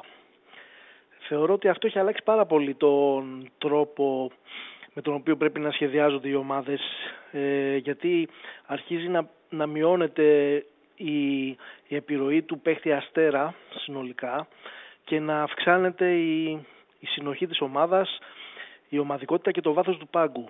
Να, δίνουν, να έχουν μεγαλύτερη σημασία πια αυτά από ότι ένας ε, σούπερ αστέρας ας πούμε που δεν μπορεί να αναπληρωθεί στο 70-75 που θα έχει κουραστεί. Και νομίζω ότι ένα χαρακτηριστικό παράδειγμα ήταν η Δυναμό που δεν, έχει, δεν είχε το, το πάγκο και το βάθος πάγκου που είχε η ΑΕΚ και το πλήρωσε και στα δύο παιχνίδια στα τελευταία λεπτά. Δεν μπορούσε να ακολουθήσει σε ταχύτητα και σε, στο, στο βαθμό πίεσης της ΑΕΚ και νομίζω ότι αυτό το πλήρωσε πάρα πολύ. Στο πρώτο έκανε αλλαγές οι οποίες ήταν ε, μάλλον πολύ ποδιέστερες στο πρώτο μάτσενο, πολύ ναι, ναι, ναι, ναι. στον, ε, τον παίχτο που παίζανε. Στο δεύτερο φοβήθηκε μάλλον ο Μπίτσκα να, να κάνει αλλαγές γιατί είδε τα αποτελέσματα του πρώτου αγώνα αλλά και αυτό ήταν τελικά κατα, καταδικαστικό. Και έχασε τη θέση του. Και έχασε τη θέση του. Και έχασε τη θέση του. Νομίζω λοιπόν ότι πλέον ε, το βάθος του πάγκου και η συνοχή είναι πολύ πιο σημαντικά από ότι να φέρεις έναν-δύο σούπερ ονόματα, ας πούμε, όπως ήταν ε, με τις προηγούμενες συνθήκες ε, που γινόντουσαν οι αγώνες. Και επίσης και το ΒΑΡ δεν μπορεί να προστατεύσει πια τα, τα, τα ονόματα που είχαν μια προστασία, πέραν πιο εύκολα πέναλτι ή πέραν στο μάτι του γιατί ήταν πιο εύκολο να, να προστατευτούν μέσα στο παιχνίδι. Τώρα αυτό και αυτό μειώνει αυτή την, την επιρροή των παιχτών αστέρων. Άρα θεωρώ ότι είναι πιο δύσκολο πια να φτιάξεις μια ομάδα εύκολα. Πρέπει να αντιχτήσεις, πρέπει να έχεις βάθος πάγκου και σε αυτό και με, με αυτή τη λογική θεωρώ πάνω ότι... Απ όλα, πάνω απ' όλα, πιο σημαντικό απ' όλα, αν θέλει να προπονητή, να έχει σχέδιο και να μπορεί να εμφανίζει τους παίκτες του στην καλύτερη δυνατή τους κατάσταση. Πολλές ναι, φορές ναι. βλέπεις τους ίδιους παίκτες και τους θεωρείς ότι δεν έχουν να ζώσουν τίποτα και με άλλον προπονητή οι ίδιοι ακριβώς παίκτες τους βλέπεις βλέπεις τον προπόνη να παίρνει το καλύτερο του σε αυτό. Είναι πολύ σημαντικό. Πιο σημαντικό από όλα. Εμένα με ενοχλεί να ακούω κόσμο να λέει δεν έκανα αυτή την αλλαγή, δεν έκανα αυτή την αλλαγή. Μου είχε τους παίκτες μου σε καλή κατάσταση. Αυτό παίζει ρόλο. Αν σου είχε τους παίκτες σε καλή κατάσταση, ο χρόνος είναι μαζί σου. Α κάνει και μια λάθος αλλαγή. Αν είναι καλά ο παίκτης, στο επόμενο παιχνίδι θα κάνει τη διαφορά. Σωστή αλλαγή να κάνει ο προπονητής. Αν ο παίκτης δεν είναι σε καλή κατάσταση, θα χάσει το επόμενο παιχνίδι. Εν τω μεταξύ, αυτό που με τις πέντε αλλαγές, δηλαδή δίνει τη δυνατότητα στον άλλο να κρατήσει το ρυθμό μέχρι το 90. Δηλαδή, δεν είναι τυχαίο ότι πολλά κρίθηκαν στο 90. Καθόλου τυχαίο δεν ήταν. Ε, τώρα, χαρακτηριστικό παράδειγμα με τις δικές μας ομάδες. Ε, και ένα δεύτερο θεματάκι που θέλω να θέσω είναι λίγο για το Σκάρπα, ήθελα να πω. Εγώ Παναθανικό είμαι, αλλά έβλεπα τα στατιστικά του. Έχει, είχε φανταστικά νούμερα στη Βραζιλία. Πώς δικαιολογείς ότι έγινε πρόταση μόνο από Νότιχαμ και πήγε στην Νότιχαμ, τελικά δεν υπολογιζόταν εκεί; Και, δηλαδή, τι, τι κρύβεται, ε, Κοίτα, τι βρωμάει, ας πούμε. Τι τον, Ιανουάριο, τον Ιανουάριο, τον πήρε Νότιχαμ, ήταν καλή μεταγραφή. Πήγε στην Premier League, δεν πήγε τη πλάκας ομάδας. Αυτό που συνέβη στο ποδόσφαιρο, ο χρόνος πλέον μετράει περίεργα. Αν ένας παίκτης δεν κάνει τίποτα, εκεί που είναι στα πάνω του, πέφτει κατευθείαν. Ε, κοιτάνε, καλός ή κακός, οι ομάδες κοιτάνε τελευταία εικόνα. Εγώ ξέρω ποδοσφαιριστές που πριν ένα-δύο χρόνια κάνανε όργια και η τιμή τους έχει πέσει στα, τάρταρα επειδή έχουν ένα-δύο χρόνια άδεια. Yeah. Κανένας δεν θυμάται τι έκανε το 21, το 20. Έτσι είναι η αγορά. Δεν έκανε τίποτα συνότυχα και γι' αυτό το λόγο δεν τον ήθελε φετός το καλοκαίρι καμιά ομάδα και, τον... Εντάξει, και πήγε μεταπίδησε στην άλλη ομάδα του Μαρινάκη. Στον Ολυμπιακό δεν είχε όμως προτάσεις. Δεν έκανε τίποτα στην Νότιχαμ. Άμα ερχόταν τον Ιανουάριο και η αντιμετώπιση που θα έχει εδώ από το σύνολο του τύπου και από τους παδού Ολυμπιακού θα ήταν τελείως διαφορετικά. Ήταν τεράστιο όνομα τον Ιανουάριο Σκάρπα. Δεν υπάρχει κάτι που δεν ξέρουμε δηλαδή. Ε, δεν μπορώ να το γνωρίζω. Δεν μπορώ να το γνωρίζω. Ναι. Ε, τώρα, κουτσομπογιά λένε, ρε παιδί, που λένε για παράδειγμα ότι του αρέσει με η ωραία ζωή, τη γυναίκα του ότι ήθελε να πάει στην Ευρώπη, να πάει να περάσει κάπου καλύτερα από ό,τι στο Νότιχαμ και θέλει να πάει σε, στην ε, Αθήνα. Αλλά αυτά δεν μπορεί να κάνεις πραγματικότητα με αυτά. Ο παίκτης θα παίξει στο γήπεδο και θα δείξει την αξία του. Σωστά, σωστά. Ωραία, αυτό θέλω να πω. Να ευχηθώ καλή επιτυχία σε όλες μας τις ομάδες και καλή συνέχεια. Γεια σας. Σε ευχαριστώ πολύ. Και για τις πέντε αλλαγές, το λέει και ένας φίλος σε μήνυμα. Λέει: Πέντε αλλαγές έχουν να κάνουν με το ότι έχει γίνει πιο γρήγορος ο του παιχνιδιού. Πολλά παιχνίδια στο επίπεδο, κλατάρουν οι παίκτες. Κοίταξε να δεις. Υπάρχει άποψη ότι πέντε αλλαγές είναι υπερβολικό για το ποδόσφαιρο, αλλάζει το παιχνίδι. Για μένα το δανεικό ήταν το ποδόσφαιρο να συνεχίσει με τρεις αλλαγές. Όμως για να συμβεί αυτό θα πρέπει να γίνουν λιγότερα τα παιχνίδια. Από τη στιγμή που οι παίκτες παίζουν πλέον μόνιμα τρεις φορές τη εβδομάδα, και αυτό έχει μονιμοποιηθεί με τα πολλά παιχνίδια, είναι απίστευτα μεγάλο το καλεντάρι. Και υπάρχουν οι διοργανώσει όπως είναι του Europa League, τον Conference, που μόνιμα πολλές ομάδες θα παίζουν Πέμπτη Κυριακή, στο Champions League Τρίτη Σάββατο, Τετάρτη Σάββατο. είναι υποχρεωμένος και ο προπονητής να μπορεί να κάνει rotation. Βοηθάει τους προπονητές ώστε ένας παίκτης που παίξει την Πέμπτη να μπορεί και είναι κουρασμένος να μπορεί την Κυριακή να παίξει στους 30 λεπτά. Ήταν κάτι υποχρεωτικό να συμβεί για να βγει το πρόγραμμα. Και αυτό έχει αλλάξει το ποδόσφαιρο πάρα πολύ. Έχει, έχει δημιουργήσει υποχρέωση για μεγάλα ρόστερ. Όλες οι ομάδες τώρα, άμα δείτε, φτιάχνουν ομάδες με δύο εντεκάδες. Έχουν βρεθεί καινούργιοι ρόλοι στο ποδόσφαιρο, όπως είναι ο ρόλος του Center For που δεν ξεκινάει και μπαίνει πάντα στο 60 με 65. Έχουν βρεθεί και άλλοι καινούργιοι ρόλοι στο ποδόσφαιρο. Επίσης, έχει να κάνει και με το εξής. Αν δεν έχει κάποιος εισάξιο ρόστερ, βλέπουμε πολλές φορές λόγω των πέντε αλλαγών στο τέλος να ε, παρουσιάζουν προπονητές πολύ κακή ομάδα που κλείνει τα παιχνίδια επειδή ε, νιώθουν την ανάγκη να κάνουν και τις πέντε αλλαγές. Και μπερδεύει πάρα πολύ τις ομάδες και τη συνοχή τους. Δεν είναι τυχαίο που ο Αγκουαριόλα πάρα πολλές φορές κάνει μία ή δύο αλλαγές και τις κάνει και τις πέντε. Θεωρώ ότι θα πρέπει και οι προπονητές να βρουν ένα balance ώστε να μην νιώθουν υποχρέωση επειδή είναι πέντε οι αλλαγές να τις κάνουν και τι πέντε. Όταν χρειάζεται είναι όπλο. Το είδαμε με το Παναθηναϊκό στο Βελοντρόμ, πόσο ωφελήθηκε από τις ε, αλλαγές και στη λεωφόρο με τη Μαρσέη. Πολλές φορές όμως έχω παρατηρήσει ότι η ανάγκη που νιώθουν οι προπονητές να κάνουν και τις πέντε αλλαγές δημιουργεί πρόβλημα. Γνώμη για τον Πιζάρο δεν μπορώ να πω με βεβαιότητα. Τον έχει δει λίγο. Βοήθησε πολύ στην Κροατία και η πάστα ήταν πολύ ωραία. Σίγουρα κακός δεν θα είναι για να τον θέλει ο Αλμέιδα γιατί τον ε, ξέρει. Ο ίδιος επέμενε. Ο ίδιος έχει δουλέψει μαζί του, οπότε τον ξέρει. Εγώ με βεβαιότητα δεν μπορώ να πω γνώμη, δεν έχω την εικόνα που θα έπρεπε για να, είμαι, για να έχω μια έτσι, ασφαλή άποψη. Λοιπόν, πάμε στον επόμενο. Χαίρετε. Χαίρετε. Ναι, εγώ είμαι. Ναι, φίλο μου. Γεια σου, Σάλι. Γεια σου, λέει. Ε, αρχικά θα ήθελα να, σε, να σου δώσω συγχαρητήρια γιατί είναι πολύ ωραίο να υπάρχουν τέτοιε φωνές και εσένα για να μιλάνε για το ποδόσφαιρο. Ευχαριστώ, φίλε. Ε, ξέχωρα από τη μετριοπάθεια η οποία σε διακατέχει και είναι πολύ σημαντικό αυτό το πράγμα.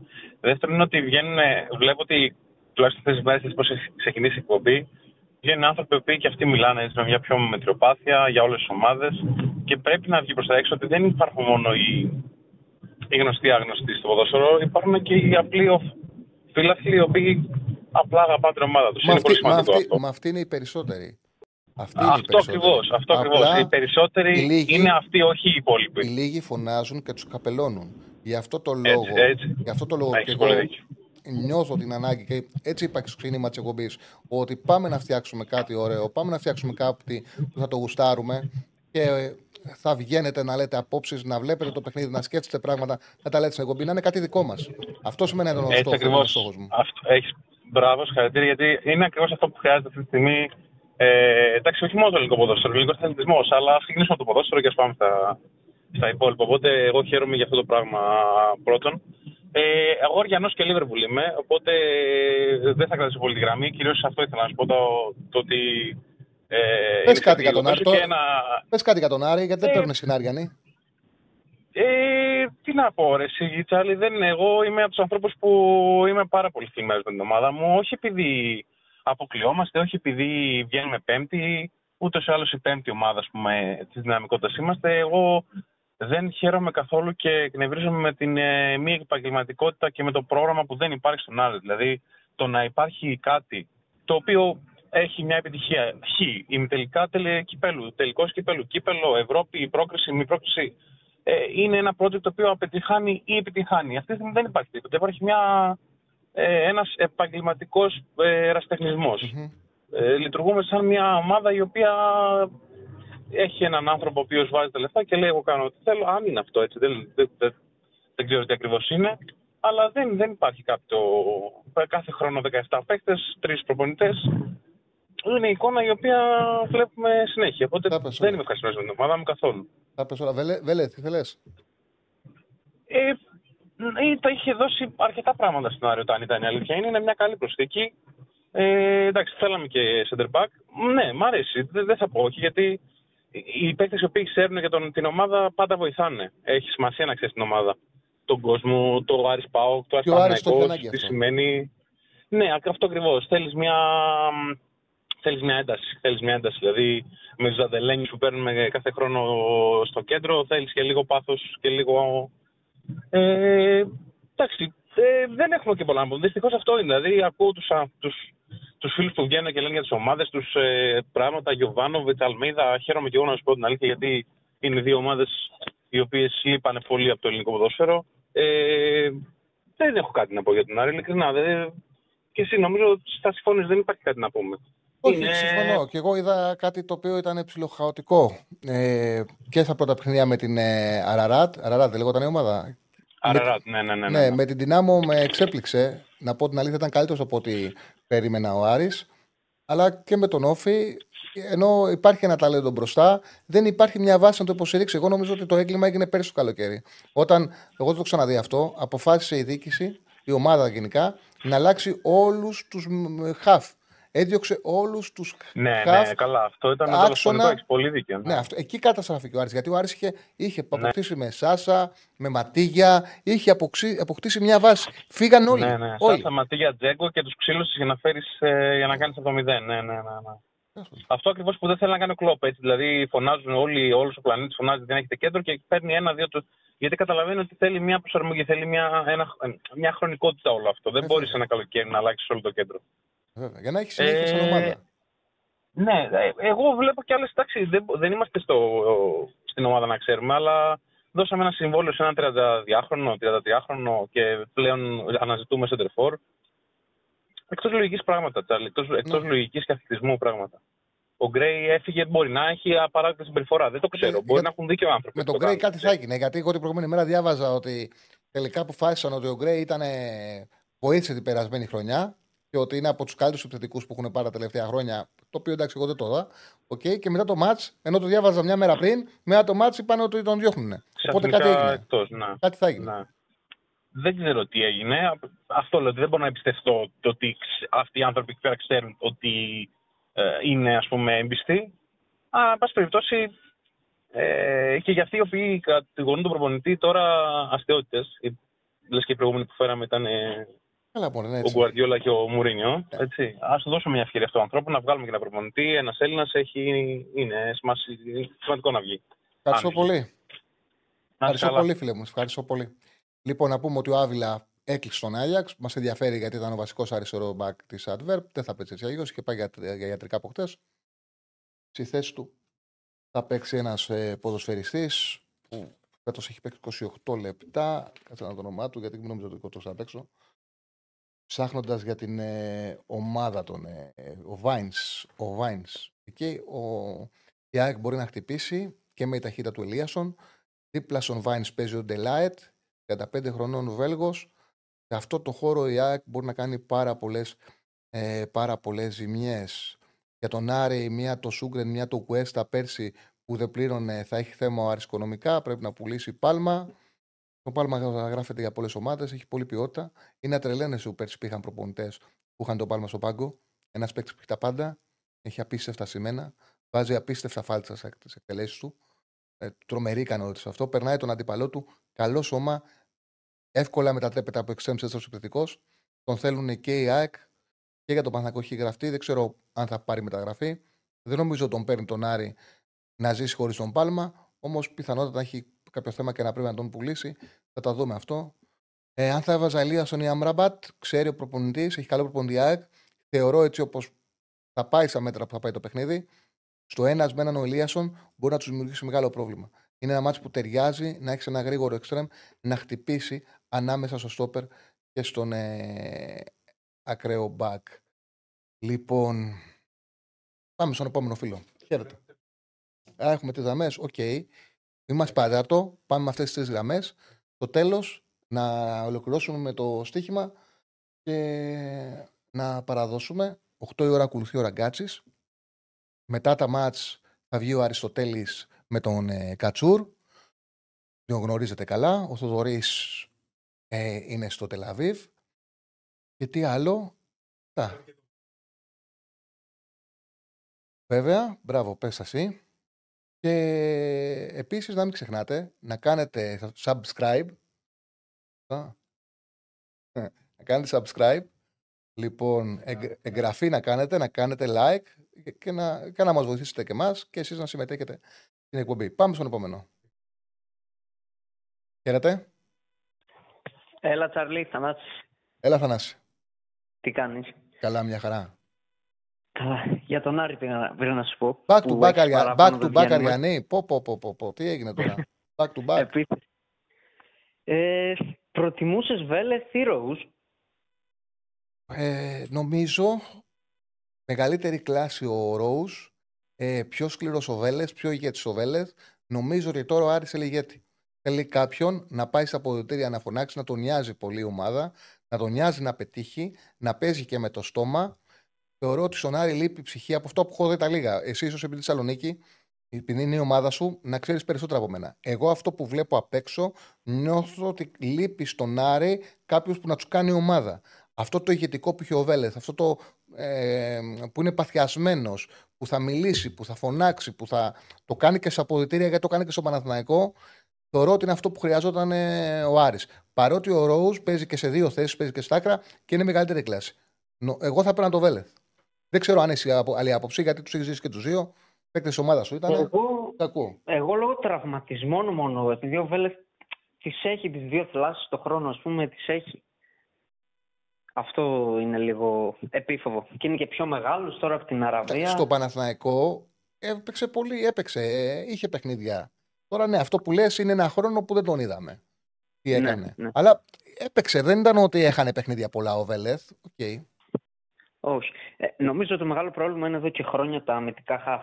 Πρέπει να γυρίσεις στο μοντέλο που είχε με Σάσα Ζέκα. Συμφωνώ. Δηλαδή αυτή ήταν η δύναμή του. Εφόσον δεν έχεις την ποιότητα μπροστά, να γίνεις σκληρός. Είναι πολύ soft από τη μέση και πίσω. Αυτό μου φαίνεται. Εγώ θυμάμαι στα ντέρμπι του Άρη με το Μάτζιο, ο αντίπαλος δεν έβγαζε πάνω από 70% εύστοχε πάσες. Τους έπνιγε ο Άρης με την τριάδα. Είχε μια τριάδα στο κέντρο, τους έπνιγε. Ήταν σκληρός ο Άρης, ήταν δύσκολος. Ναι, ναι.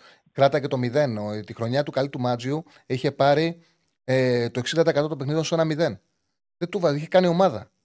Είχε Μα κάνει ο Τζέκο ομάδα. Ήταν, ε, ο Τζέκο, αν θυμάμαι καλά, μπορεί να ήταν και πρώτος στα κλεψίματα. Όχι, στο καλά, θυμά, πρωτάθλημα. καλά θυμάσαι. Και γενικά Και δεν είναι ότι ε, καταστάθηκαν στο, αυτοί οι στο, παίκτες. στο, στο κέντρο του γηπέδου, ο Άρης ήταν η ομάδα που είχε τις περισσότερες κερδισμένες μονομαχίες. Δεν μπορούσε να τους να τους σπάσεις στο μεσαίο μπλοκ. Ήταν πολύ να το σου άρεσε στο μεσαίο μπλοκ. Ναι. Τώρα να σωθεί μόνο με το Βέλεθ, ένα εξάρι πρέπει να πάρει οπωσδήποτε, να γυρίσει ο Γκαρσία, να υπάρχει λίγη ποιότητα μπροστά. Ο Μωρόν καλός είναι. Εμένα μου αρέσει, είναι καλός. Και εγώ νομίζω ότι από αυτούς που είχε τα προηγούμενα χρόνια είναι καλύτερος. Και όταν η μπάλα πάει σε αυτόν μένει, οι εκτελέσεις του είναι καλές. Θεωρώ ότι Ναι. είναι ακόμα αργός και τα κιλά του φαίνεται είναι παραπάνω από ό,τι πρέπει να είναι. Εμένα με ενοχλεί αυτό σε επαγγελματίες παίκτες να είναι παραπάνω κιλά από ό,τι πρέπει. Είναι δουλειά τους. Είναι πολύ σημαντικό το Ναι. σώμα τους. Όταν χάνεις κιλά, δεν στον πελότη τώρα στη Ρώμα. Δεν ξέρω αν παρακολούθησες στη Ρώμα, γιατί λέω, ξέρω ότι βλέπει ευρωπαϊκό Ναι. ποδόσφαιρο. Πέταγε. Ναι, γιατί ναι. πέταγε, Γιατί έχει γυμναστεί καλύτερα, έχει χάσει κιλά. Είναι φανερό που τον βλέπεις ότι έχει χάσει κιλά και μπορεί να κάνει άλμα, να σταματάει, να κάνει σπαγκάτο και να κοντρολάρει την μπάλα να κατεβάζει και μετά να εκτελεί. Είναι πολύ σημαντικό να είναι φύτο αθλητής. Εμένα, Ναι. εγώ έχω, με ενοχλεί πάρα πολύ να βλέπω αθλητή με κιλά λίπους. Ε, είναι ερασιτεχνισμός. Ναι, ναι. Γενικά πάντως συμφωνώ με αυτό που είπε ο φίλος ο προηγούμενος, ότι αυτό που πειράζει είναι ότι δεν έχει πλάνο, δεν είναι η πέμπτη θέση ή κάτι τέτοιο, είναι ότι δεν λειτουργεί επαγγελματικά. Αυτό, αυτό είναι που πειράζει. Έτσι είναι. Έτσι είναι. Εντάξει, θα δούμε. Θα δούμε. Σε ευχαριστώ πάρα πολύ. Γεια σου, Τσάρλι. Να είσαι καλά. Είδες η Αριανάρα; Back to back, δύο Αριανοί. Ούτε σημαίνω να ήταν. Πάμε στον επόμενο. Χαίρετε. Έλα, φίλε. Έλα, φίλε μου. Λοιπόν, έχω παίξει Bet Builder σήμερα την ΑΕΚ. Ναι, Χ ημίχρονο διπλό τελικό. ναι, Λιβάη Γκαρσία να βάλει δύο γκολ. ναι. Και πρώτη ΑΕΚ σε κόρνερ. Τι γνώμη έχεις; Ε, φίλε, έτσι όπως άκουσα, το έχεις πληρωθεί ήδη. Έχεις μπει τόσο δυναμικά, το πιστεύεις τόσο πολύ, το έχεις πληρωθεί ήδη; Το πιστεύω, φίλε. Έριξα ένα εκατοστά ευρώ για 20 χιλιάρικα. Ε, εντάξει. Ωραίος. Καλά εξηγήθηκες. Έγινε, έγινε. Θα Να τα σε- πούμε. Να σε καλά. Πω, πω, πω, πω. Λοιπόν, πάμε στο τελευταίο για σήμερα. Ολοκληρώσαμε. Ωραία, ολοκληρώσαμε θετικά. Με ένα κατοστάρικο για 2 χιλιάρικα. Για 20 χιλιάρικα, πια δύο. Δύο δεν μας λένε τίποτα. 20. Κατευθείαν. Κατευθείαν. Ε, μακάρι, μακάρι. Λοιπόν, πάμε να δούμε τις ε, συμπέρνε μας στοιχηματικέ επιλογέ που είναι συνετές. Να πω την αλήθεια, έχει τρία μάτια έχει το κουπόνι. Ε, δεν μπορεί να δώσεις κάτι το οποίο και να παίξεις κάτι το οποίο δεν βλέπεις. Η Κοπενχάγη είναι πολύ καλύτερη ομάδα από τους Πολωνούς. Η διπλή ευκαιρία όταν την έδωσε ήταν στο 1,50, τώρα είναι στο 60, συγγνώμη, τώρα είναι σε πτώση οι τιμές, είναι στο 1,40. Πάει στο διπλασιασμό πάντως πάνε τα δύο. Και η διπλή ευκαιρία σαν Eindhoven, όποιο ε, το βλέπει πολύ χαμηλό και θέλει να ρισκάρει κάτι παραπάνω, θεωρώ ότι η Eindhoven έχει περισσότερες πιθανότητες να γίνει διπλό αποχή. Το ίδιο ζευγάρι είχε παίξει και πέρσι. Είχαν φέρει ε, 2-2 στο πρώτο και είχε χάσει 0-1. Ήταν η εποχή που ό,τι έκανε γινόταν γκολ ο Τσόλακ. Και είχε αποκλειστεί η Eindhoven. Φέτος είναι πολύ καλύτερη ομάδα, έχει ξεκινήσει πολύ καλά. Έκανε κέρδισε μέση Φέγγενορτ για το Super Cup. Παίζοντας ωραίο ποδόσφαιρο. Ξεκίνησε με νίκες στην Ολλανδία. Οι Rangers ε, με το ζόρι πέρασε Σερβέτ. Με το ζόρι. Και έχει χάσει την πρώτη αγωνιστική από την Κιλμάρνοκ. Δέχονται έντονη κριτική. Υπάρχει πίεση. Η Αϊντχόφεν θα περάσει. Ε, επειδή είναι διπλά παιχνίδια και είναι πολύ μεγάλο το κίνητρο, εγώ θέλω πάντα την ασφάλεια της, ε, και της οπαλία από το παιχνίδι. Όμως, όποιος πιστεύει, όπου έχει πέσει και αυτό, έχει πέσει το 36, έχουν πέσει πάρα πολύ τιμές ε, γενικά σε όλες τις εταιρείες. Τώρα εγώ κοιτάω την B365, έχει πάει σε 1,36. Λογικό είναι να πέσει, γιατί αρχίζει και παίρνει ε, ποντάρισμα. Και να αξίζει περισσότερο να πάμε στις προκρίσεις, τις τρεις προκρίσεις που έχω διαλέξει, στην ίδια λογική. Η πρόκριση της Κοπενχάγη, της Αϊνχόβεν και αύριο της Καλατά Σαράι. Πραγματικά ρίχνουν πάρα πολλά λεφτά οι Τούρκοι στη Καλατά Σαράι. Εγώ δεν μπορώ να καταλάβω πώς γίνεται να πήγε ο Ζαχάς είναι Καλατασαράι. Το λέω γιατί κάθε χρόνο, μα κάθε χρόνο, ακουγόταν για μεταγραφή ο Ζαχάς είναι μια ομάδα της Αγγλίας, ακόμα και στη Ρώμα ακούστηκε και για την Γιουβέτσον είχα διαβάσει. Και ποτέ δεν πήγαινε. Ξέραμε ότι θα μείνει στη Κρυσαλ Πάλα. Αποφάσισε να φύγει και πήγε στην Καλατασαράι. Πήρανε και το Ζίγεκ, μια ομάδα που κράτησε τον Ικάρντι, που έχει πίσω το Μέρτεν, που έχει ένα δίδυμο τον Τορέιρα με τον, ε, με τον ε, Ολιβέηρα της, ε, που ήταν παίζει πόρτο που είχε περάσει και, που είχε περάσει και από τον Πάουκ. Ε, μια πολύ ποιοτική ομάδα πραγματικά, με πολύ μεγάλο ρόστερ. Θεωρώ ότι η Γαλατά Σαράι θα κάνει πολύ καλή χρονιά. Δεν πήραν όλους αυτούς τους παίκτες να αποκλειστούν αντιμόλντε. Αυτές τις τρει προκρίσεις με τις αποδόσεις που βλέπετε δίνουν πάνω από τριπλασιασμό στο B365. Κοπενχάγια, Ενχόβεν, Γαλατά Σαράι, μια εβδομαδούλα θα περιμένετε. Πιστεύω ότι είναι δύσκολο να μην επιβεβαιωθούν. Τώρα από και πέρα εντάξει, όλα γίνονται. Χτες η Σεβίλη έφαγε 4 γκολ, έχασε 4-3. Πιάσαμε το διπλό της Βαγεκάνο, το χίλιο της Βαγεκάνο. Η Σεβίλη έχει χάσει πρώτη αγωνιστική. Έχει πατήσει την City, έχει παίξει πληκτικά με τη City. Και παίζει δεύτερη αγωνιστική Δευτέρα. Έχει και μεγάλη απόσταση για να μην σε επηρεάσει ότι παίζουν ξανά μισοδόμαδα. Και παρόλα αυτά, παρότι βάλει τρία γκολ δεν κέρδισε, αλλά το σύγχυμα κάθε μέρα είναι καινούρια. Θεωρώ ότι αυτή η τριάδα προκρίσει έχει μεγαλύτερο ενδιαφέρον. Αυτά για σήμερα. Όμα, άσχημα νέα. Είναι ανεξέλεκτη φωτιά στη φυλή. Να πάνε όλα καλά, τι να πω. Δεν, δεν υπάρχουν χειρότερα πράγματα από αυτά. Δεν, δεν υπάρχουν χειρότερα από αυτά. Λοιπόν, εμείς εδώ ολοκληρώσαμε. Στις 8 η ώρα ραγκάτση. Μείνετε συντονισμένοι. Μετά τα παιχνίδια Αριστοτέλης και Κατσουράνης. Εμείς αύριο κανονικά στις 5.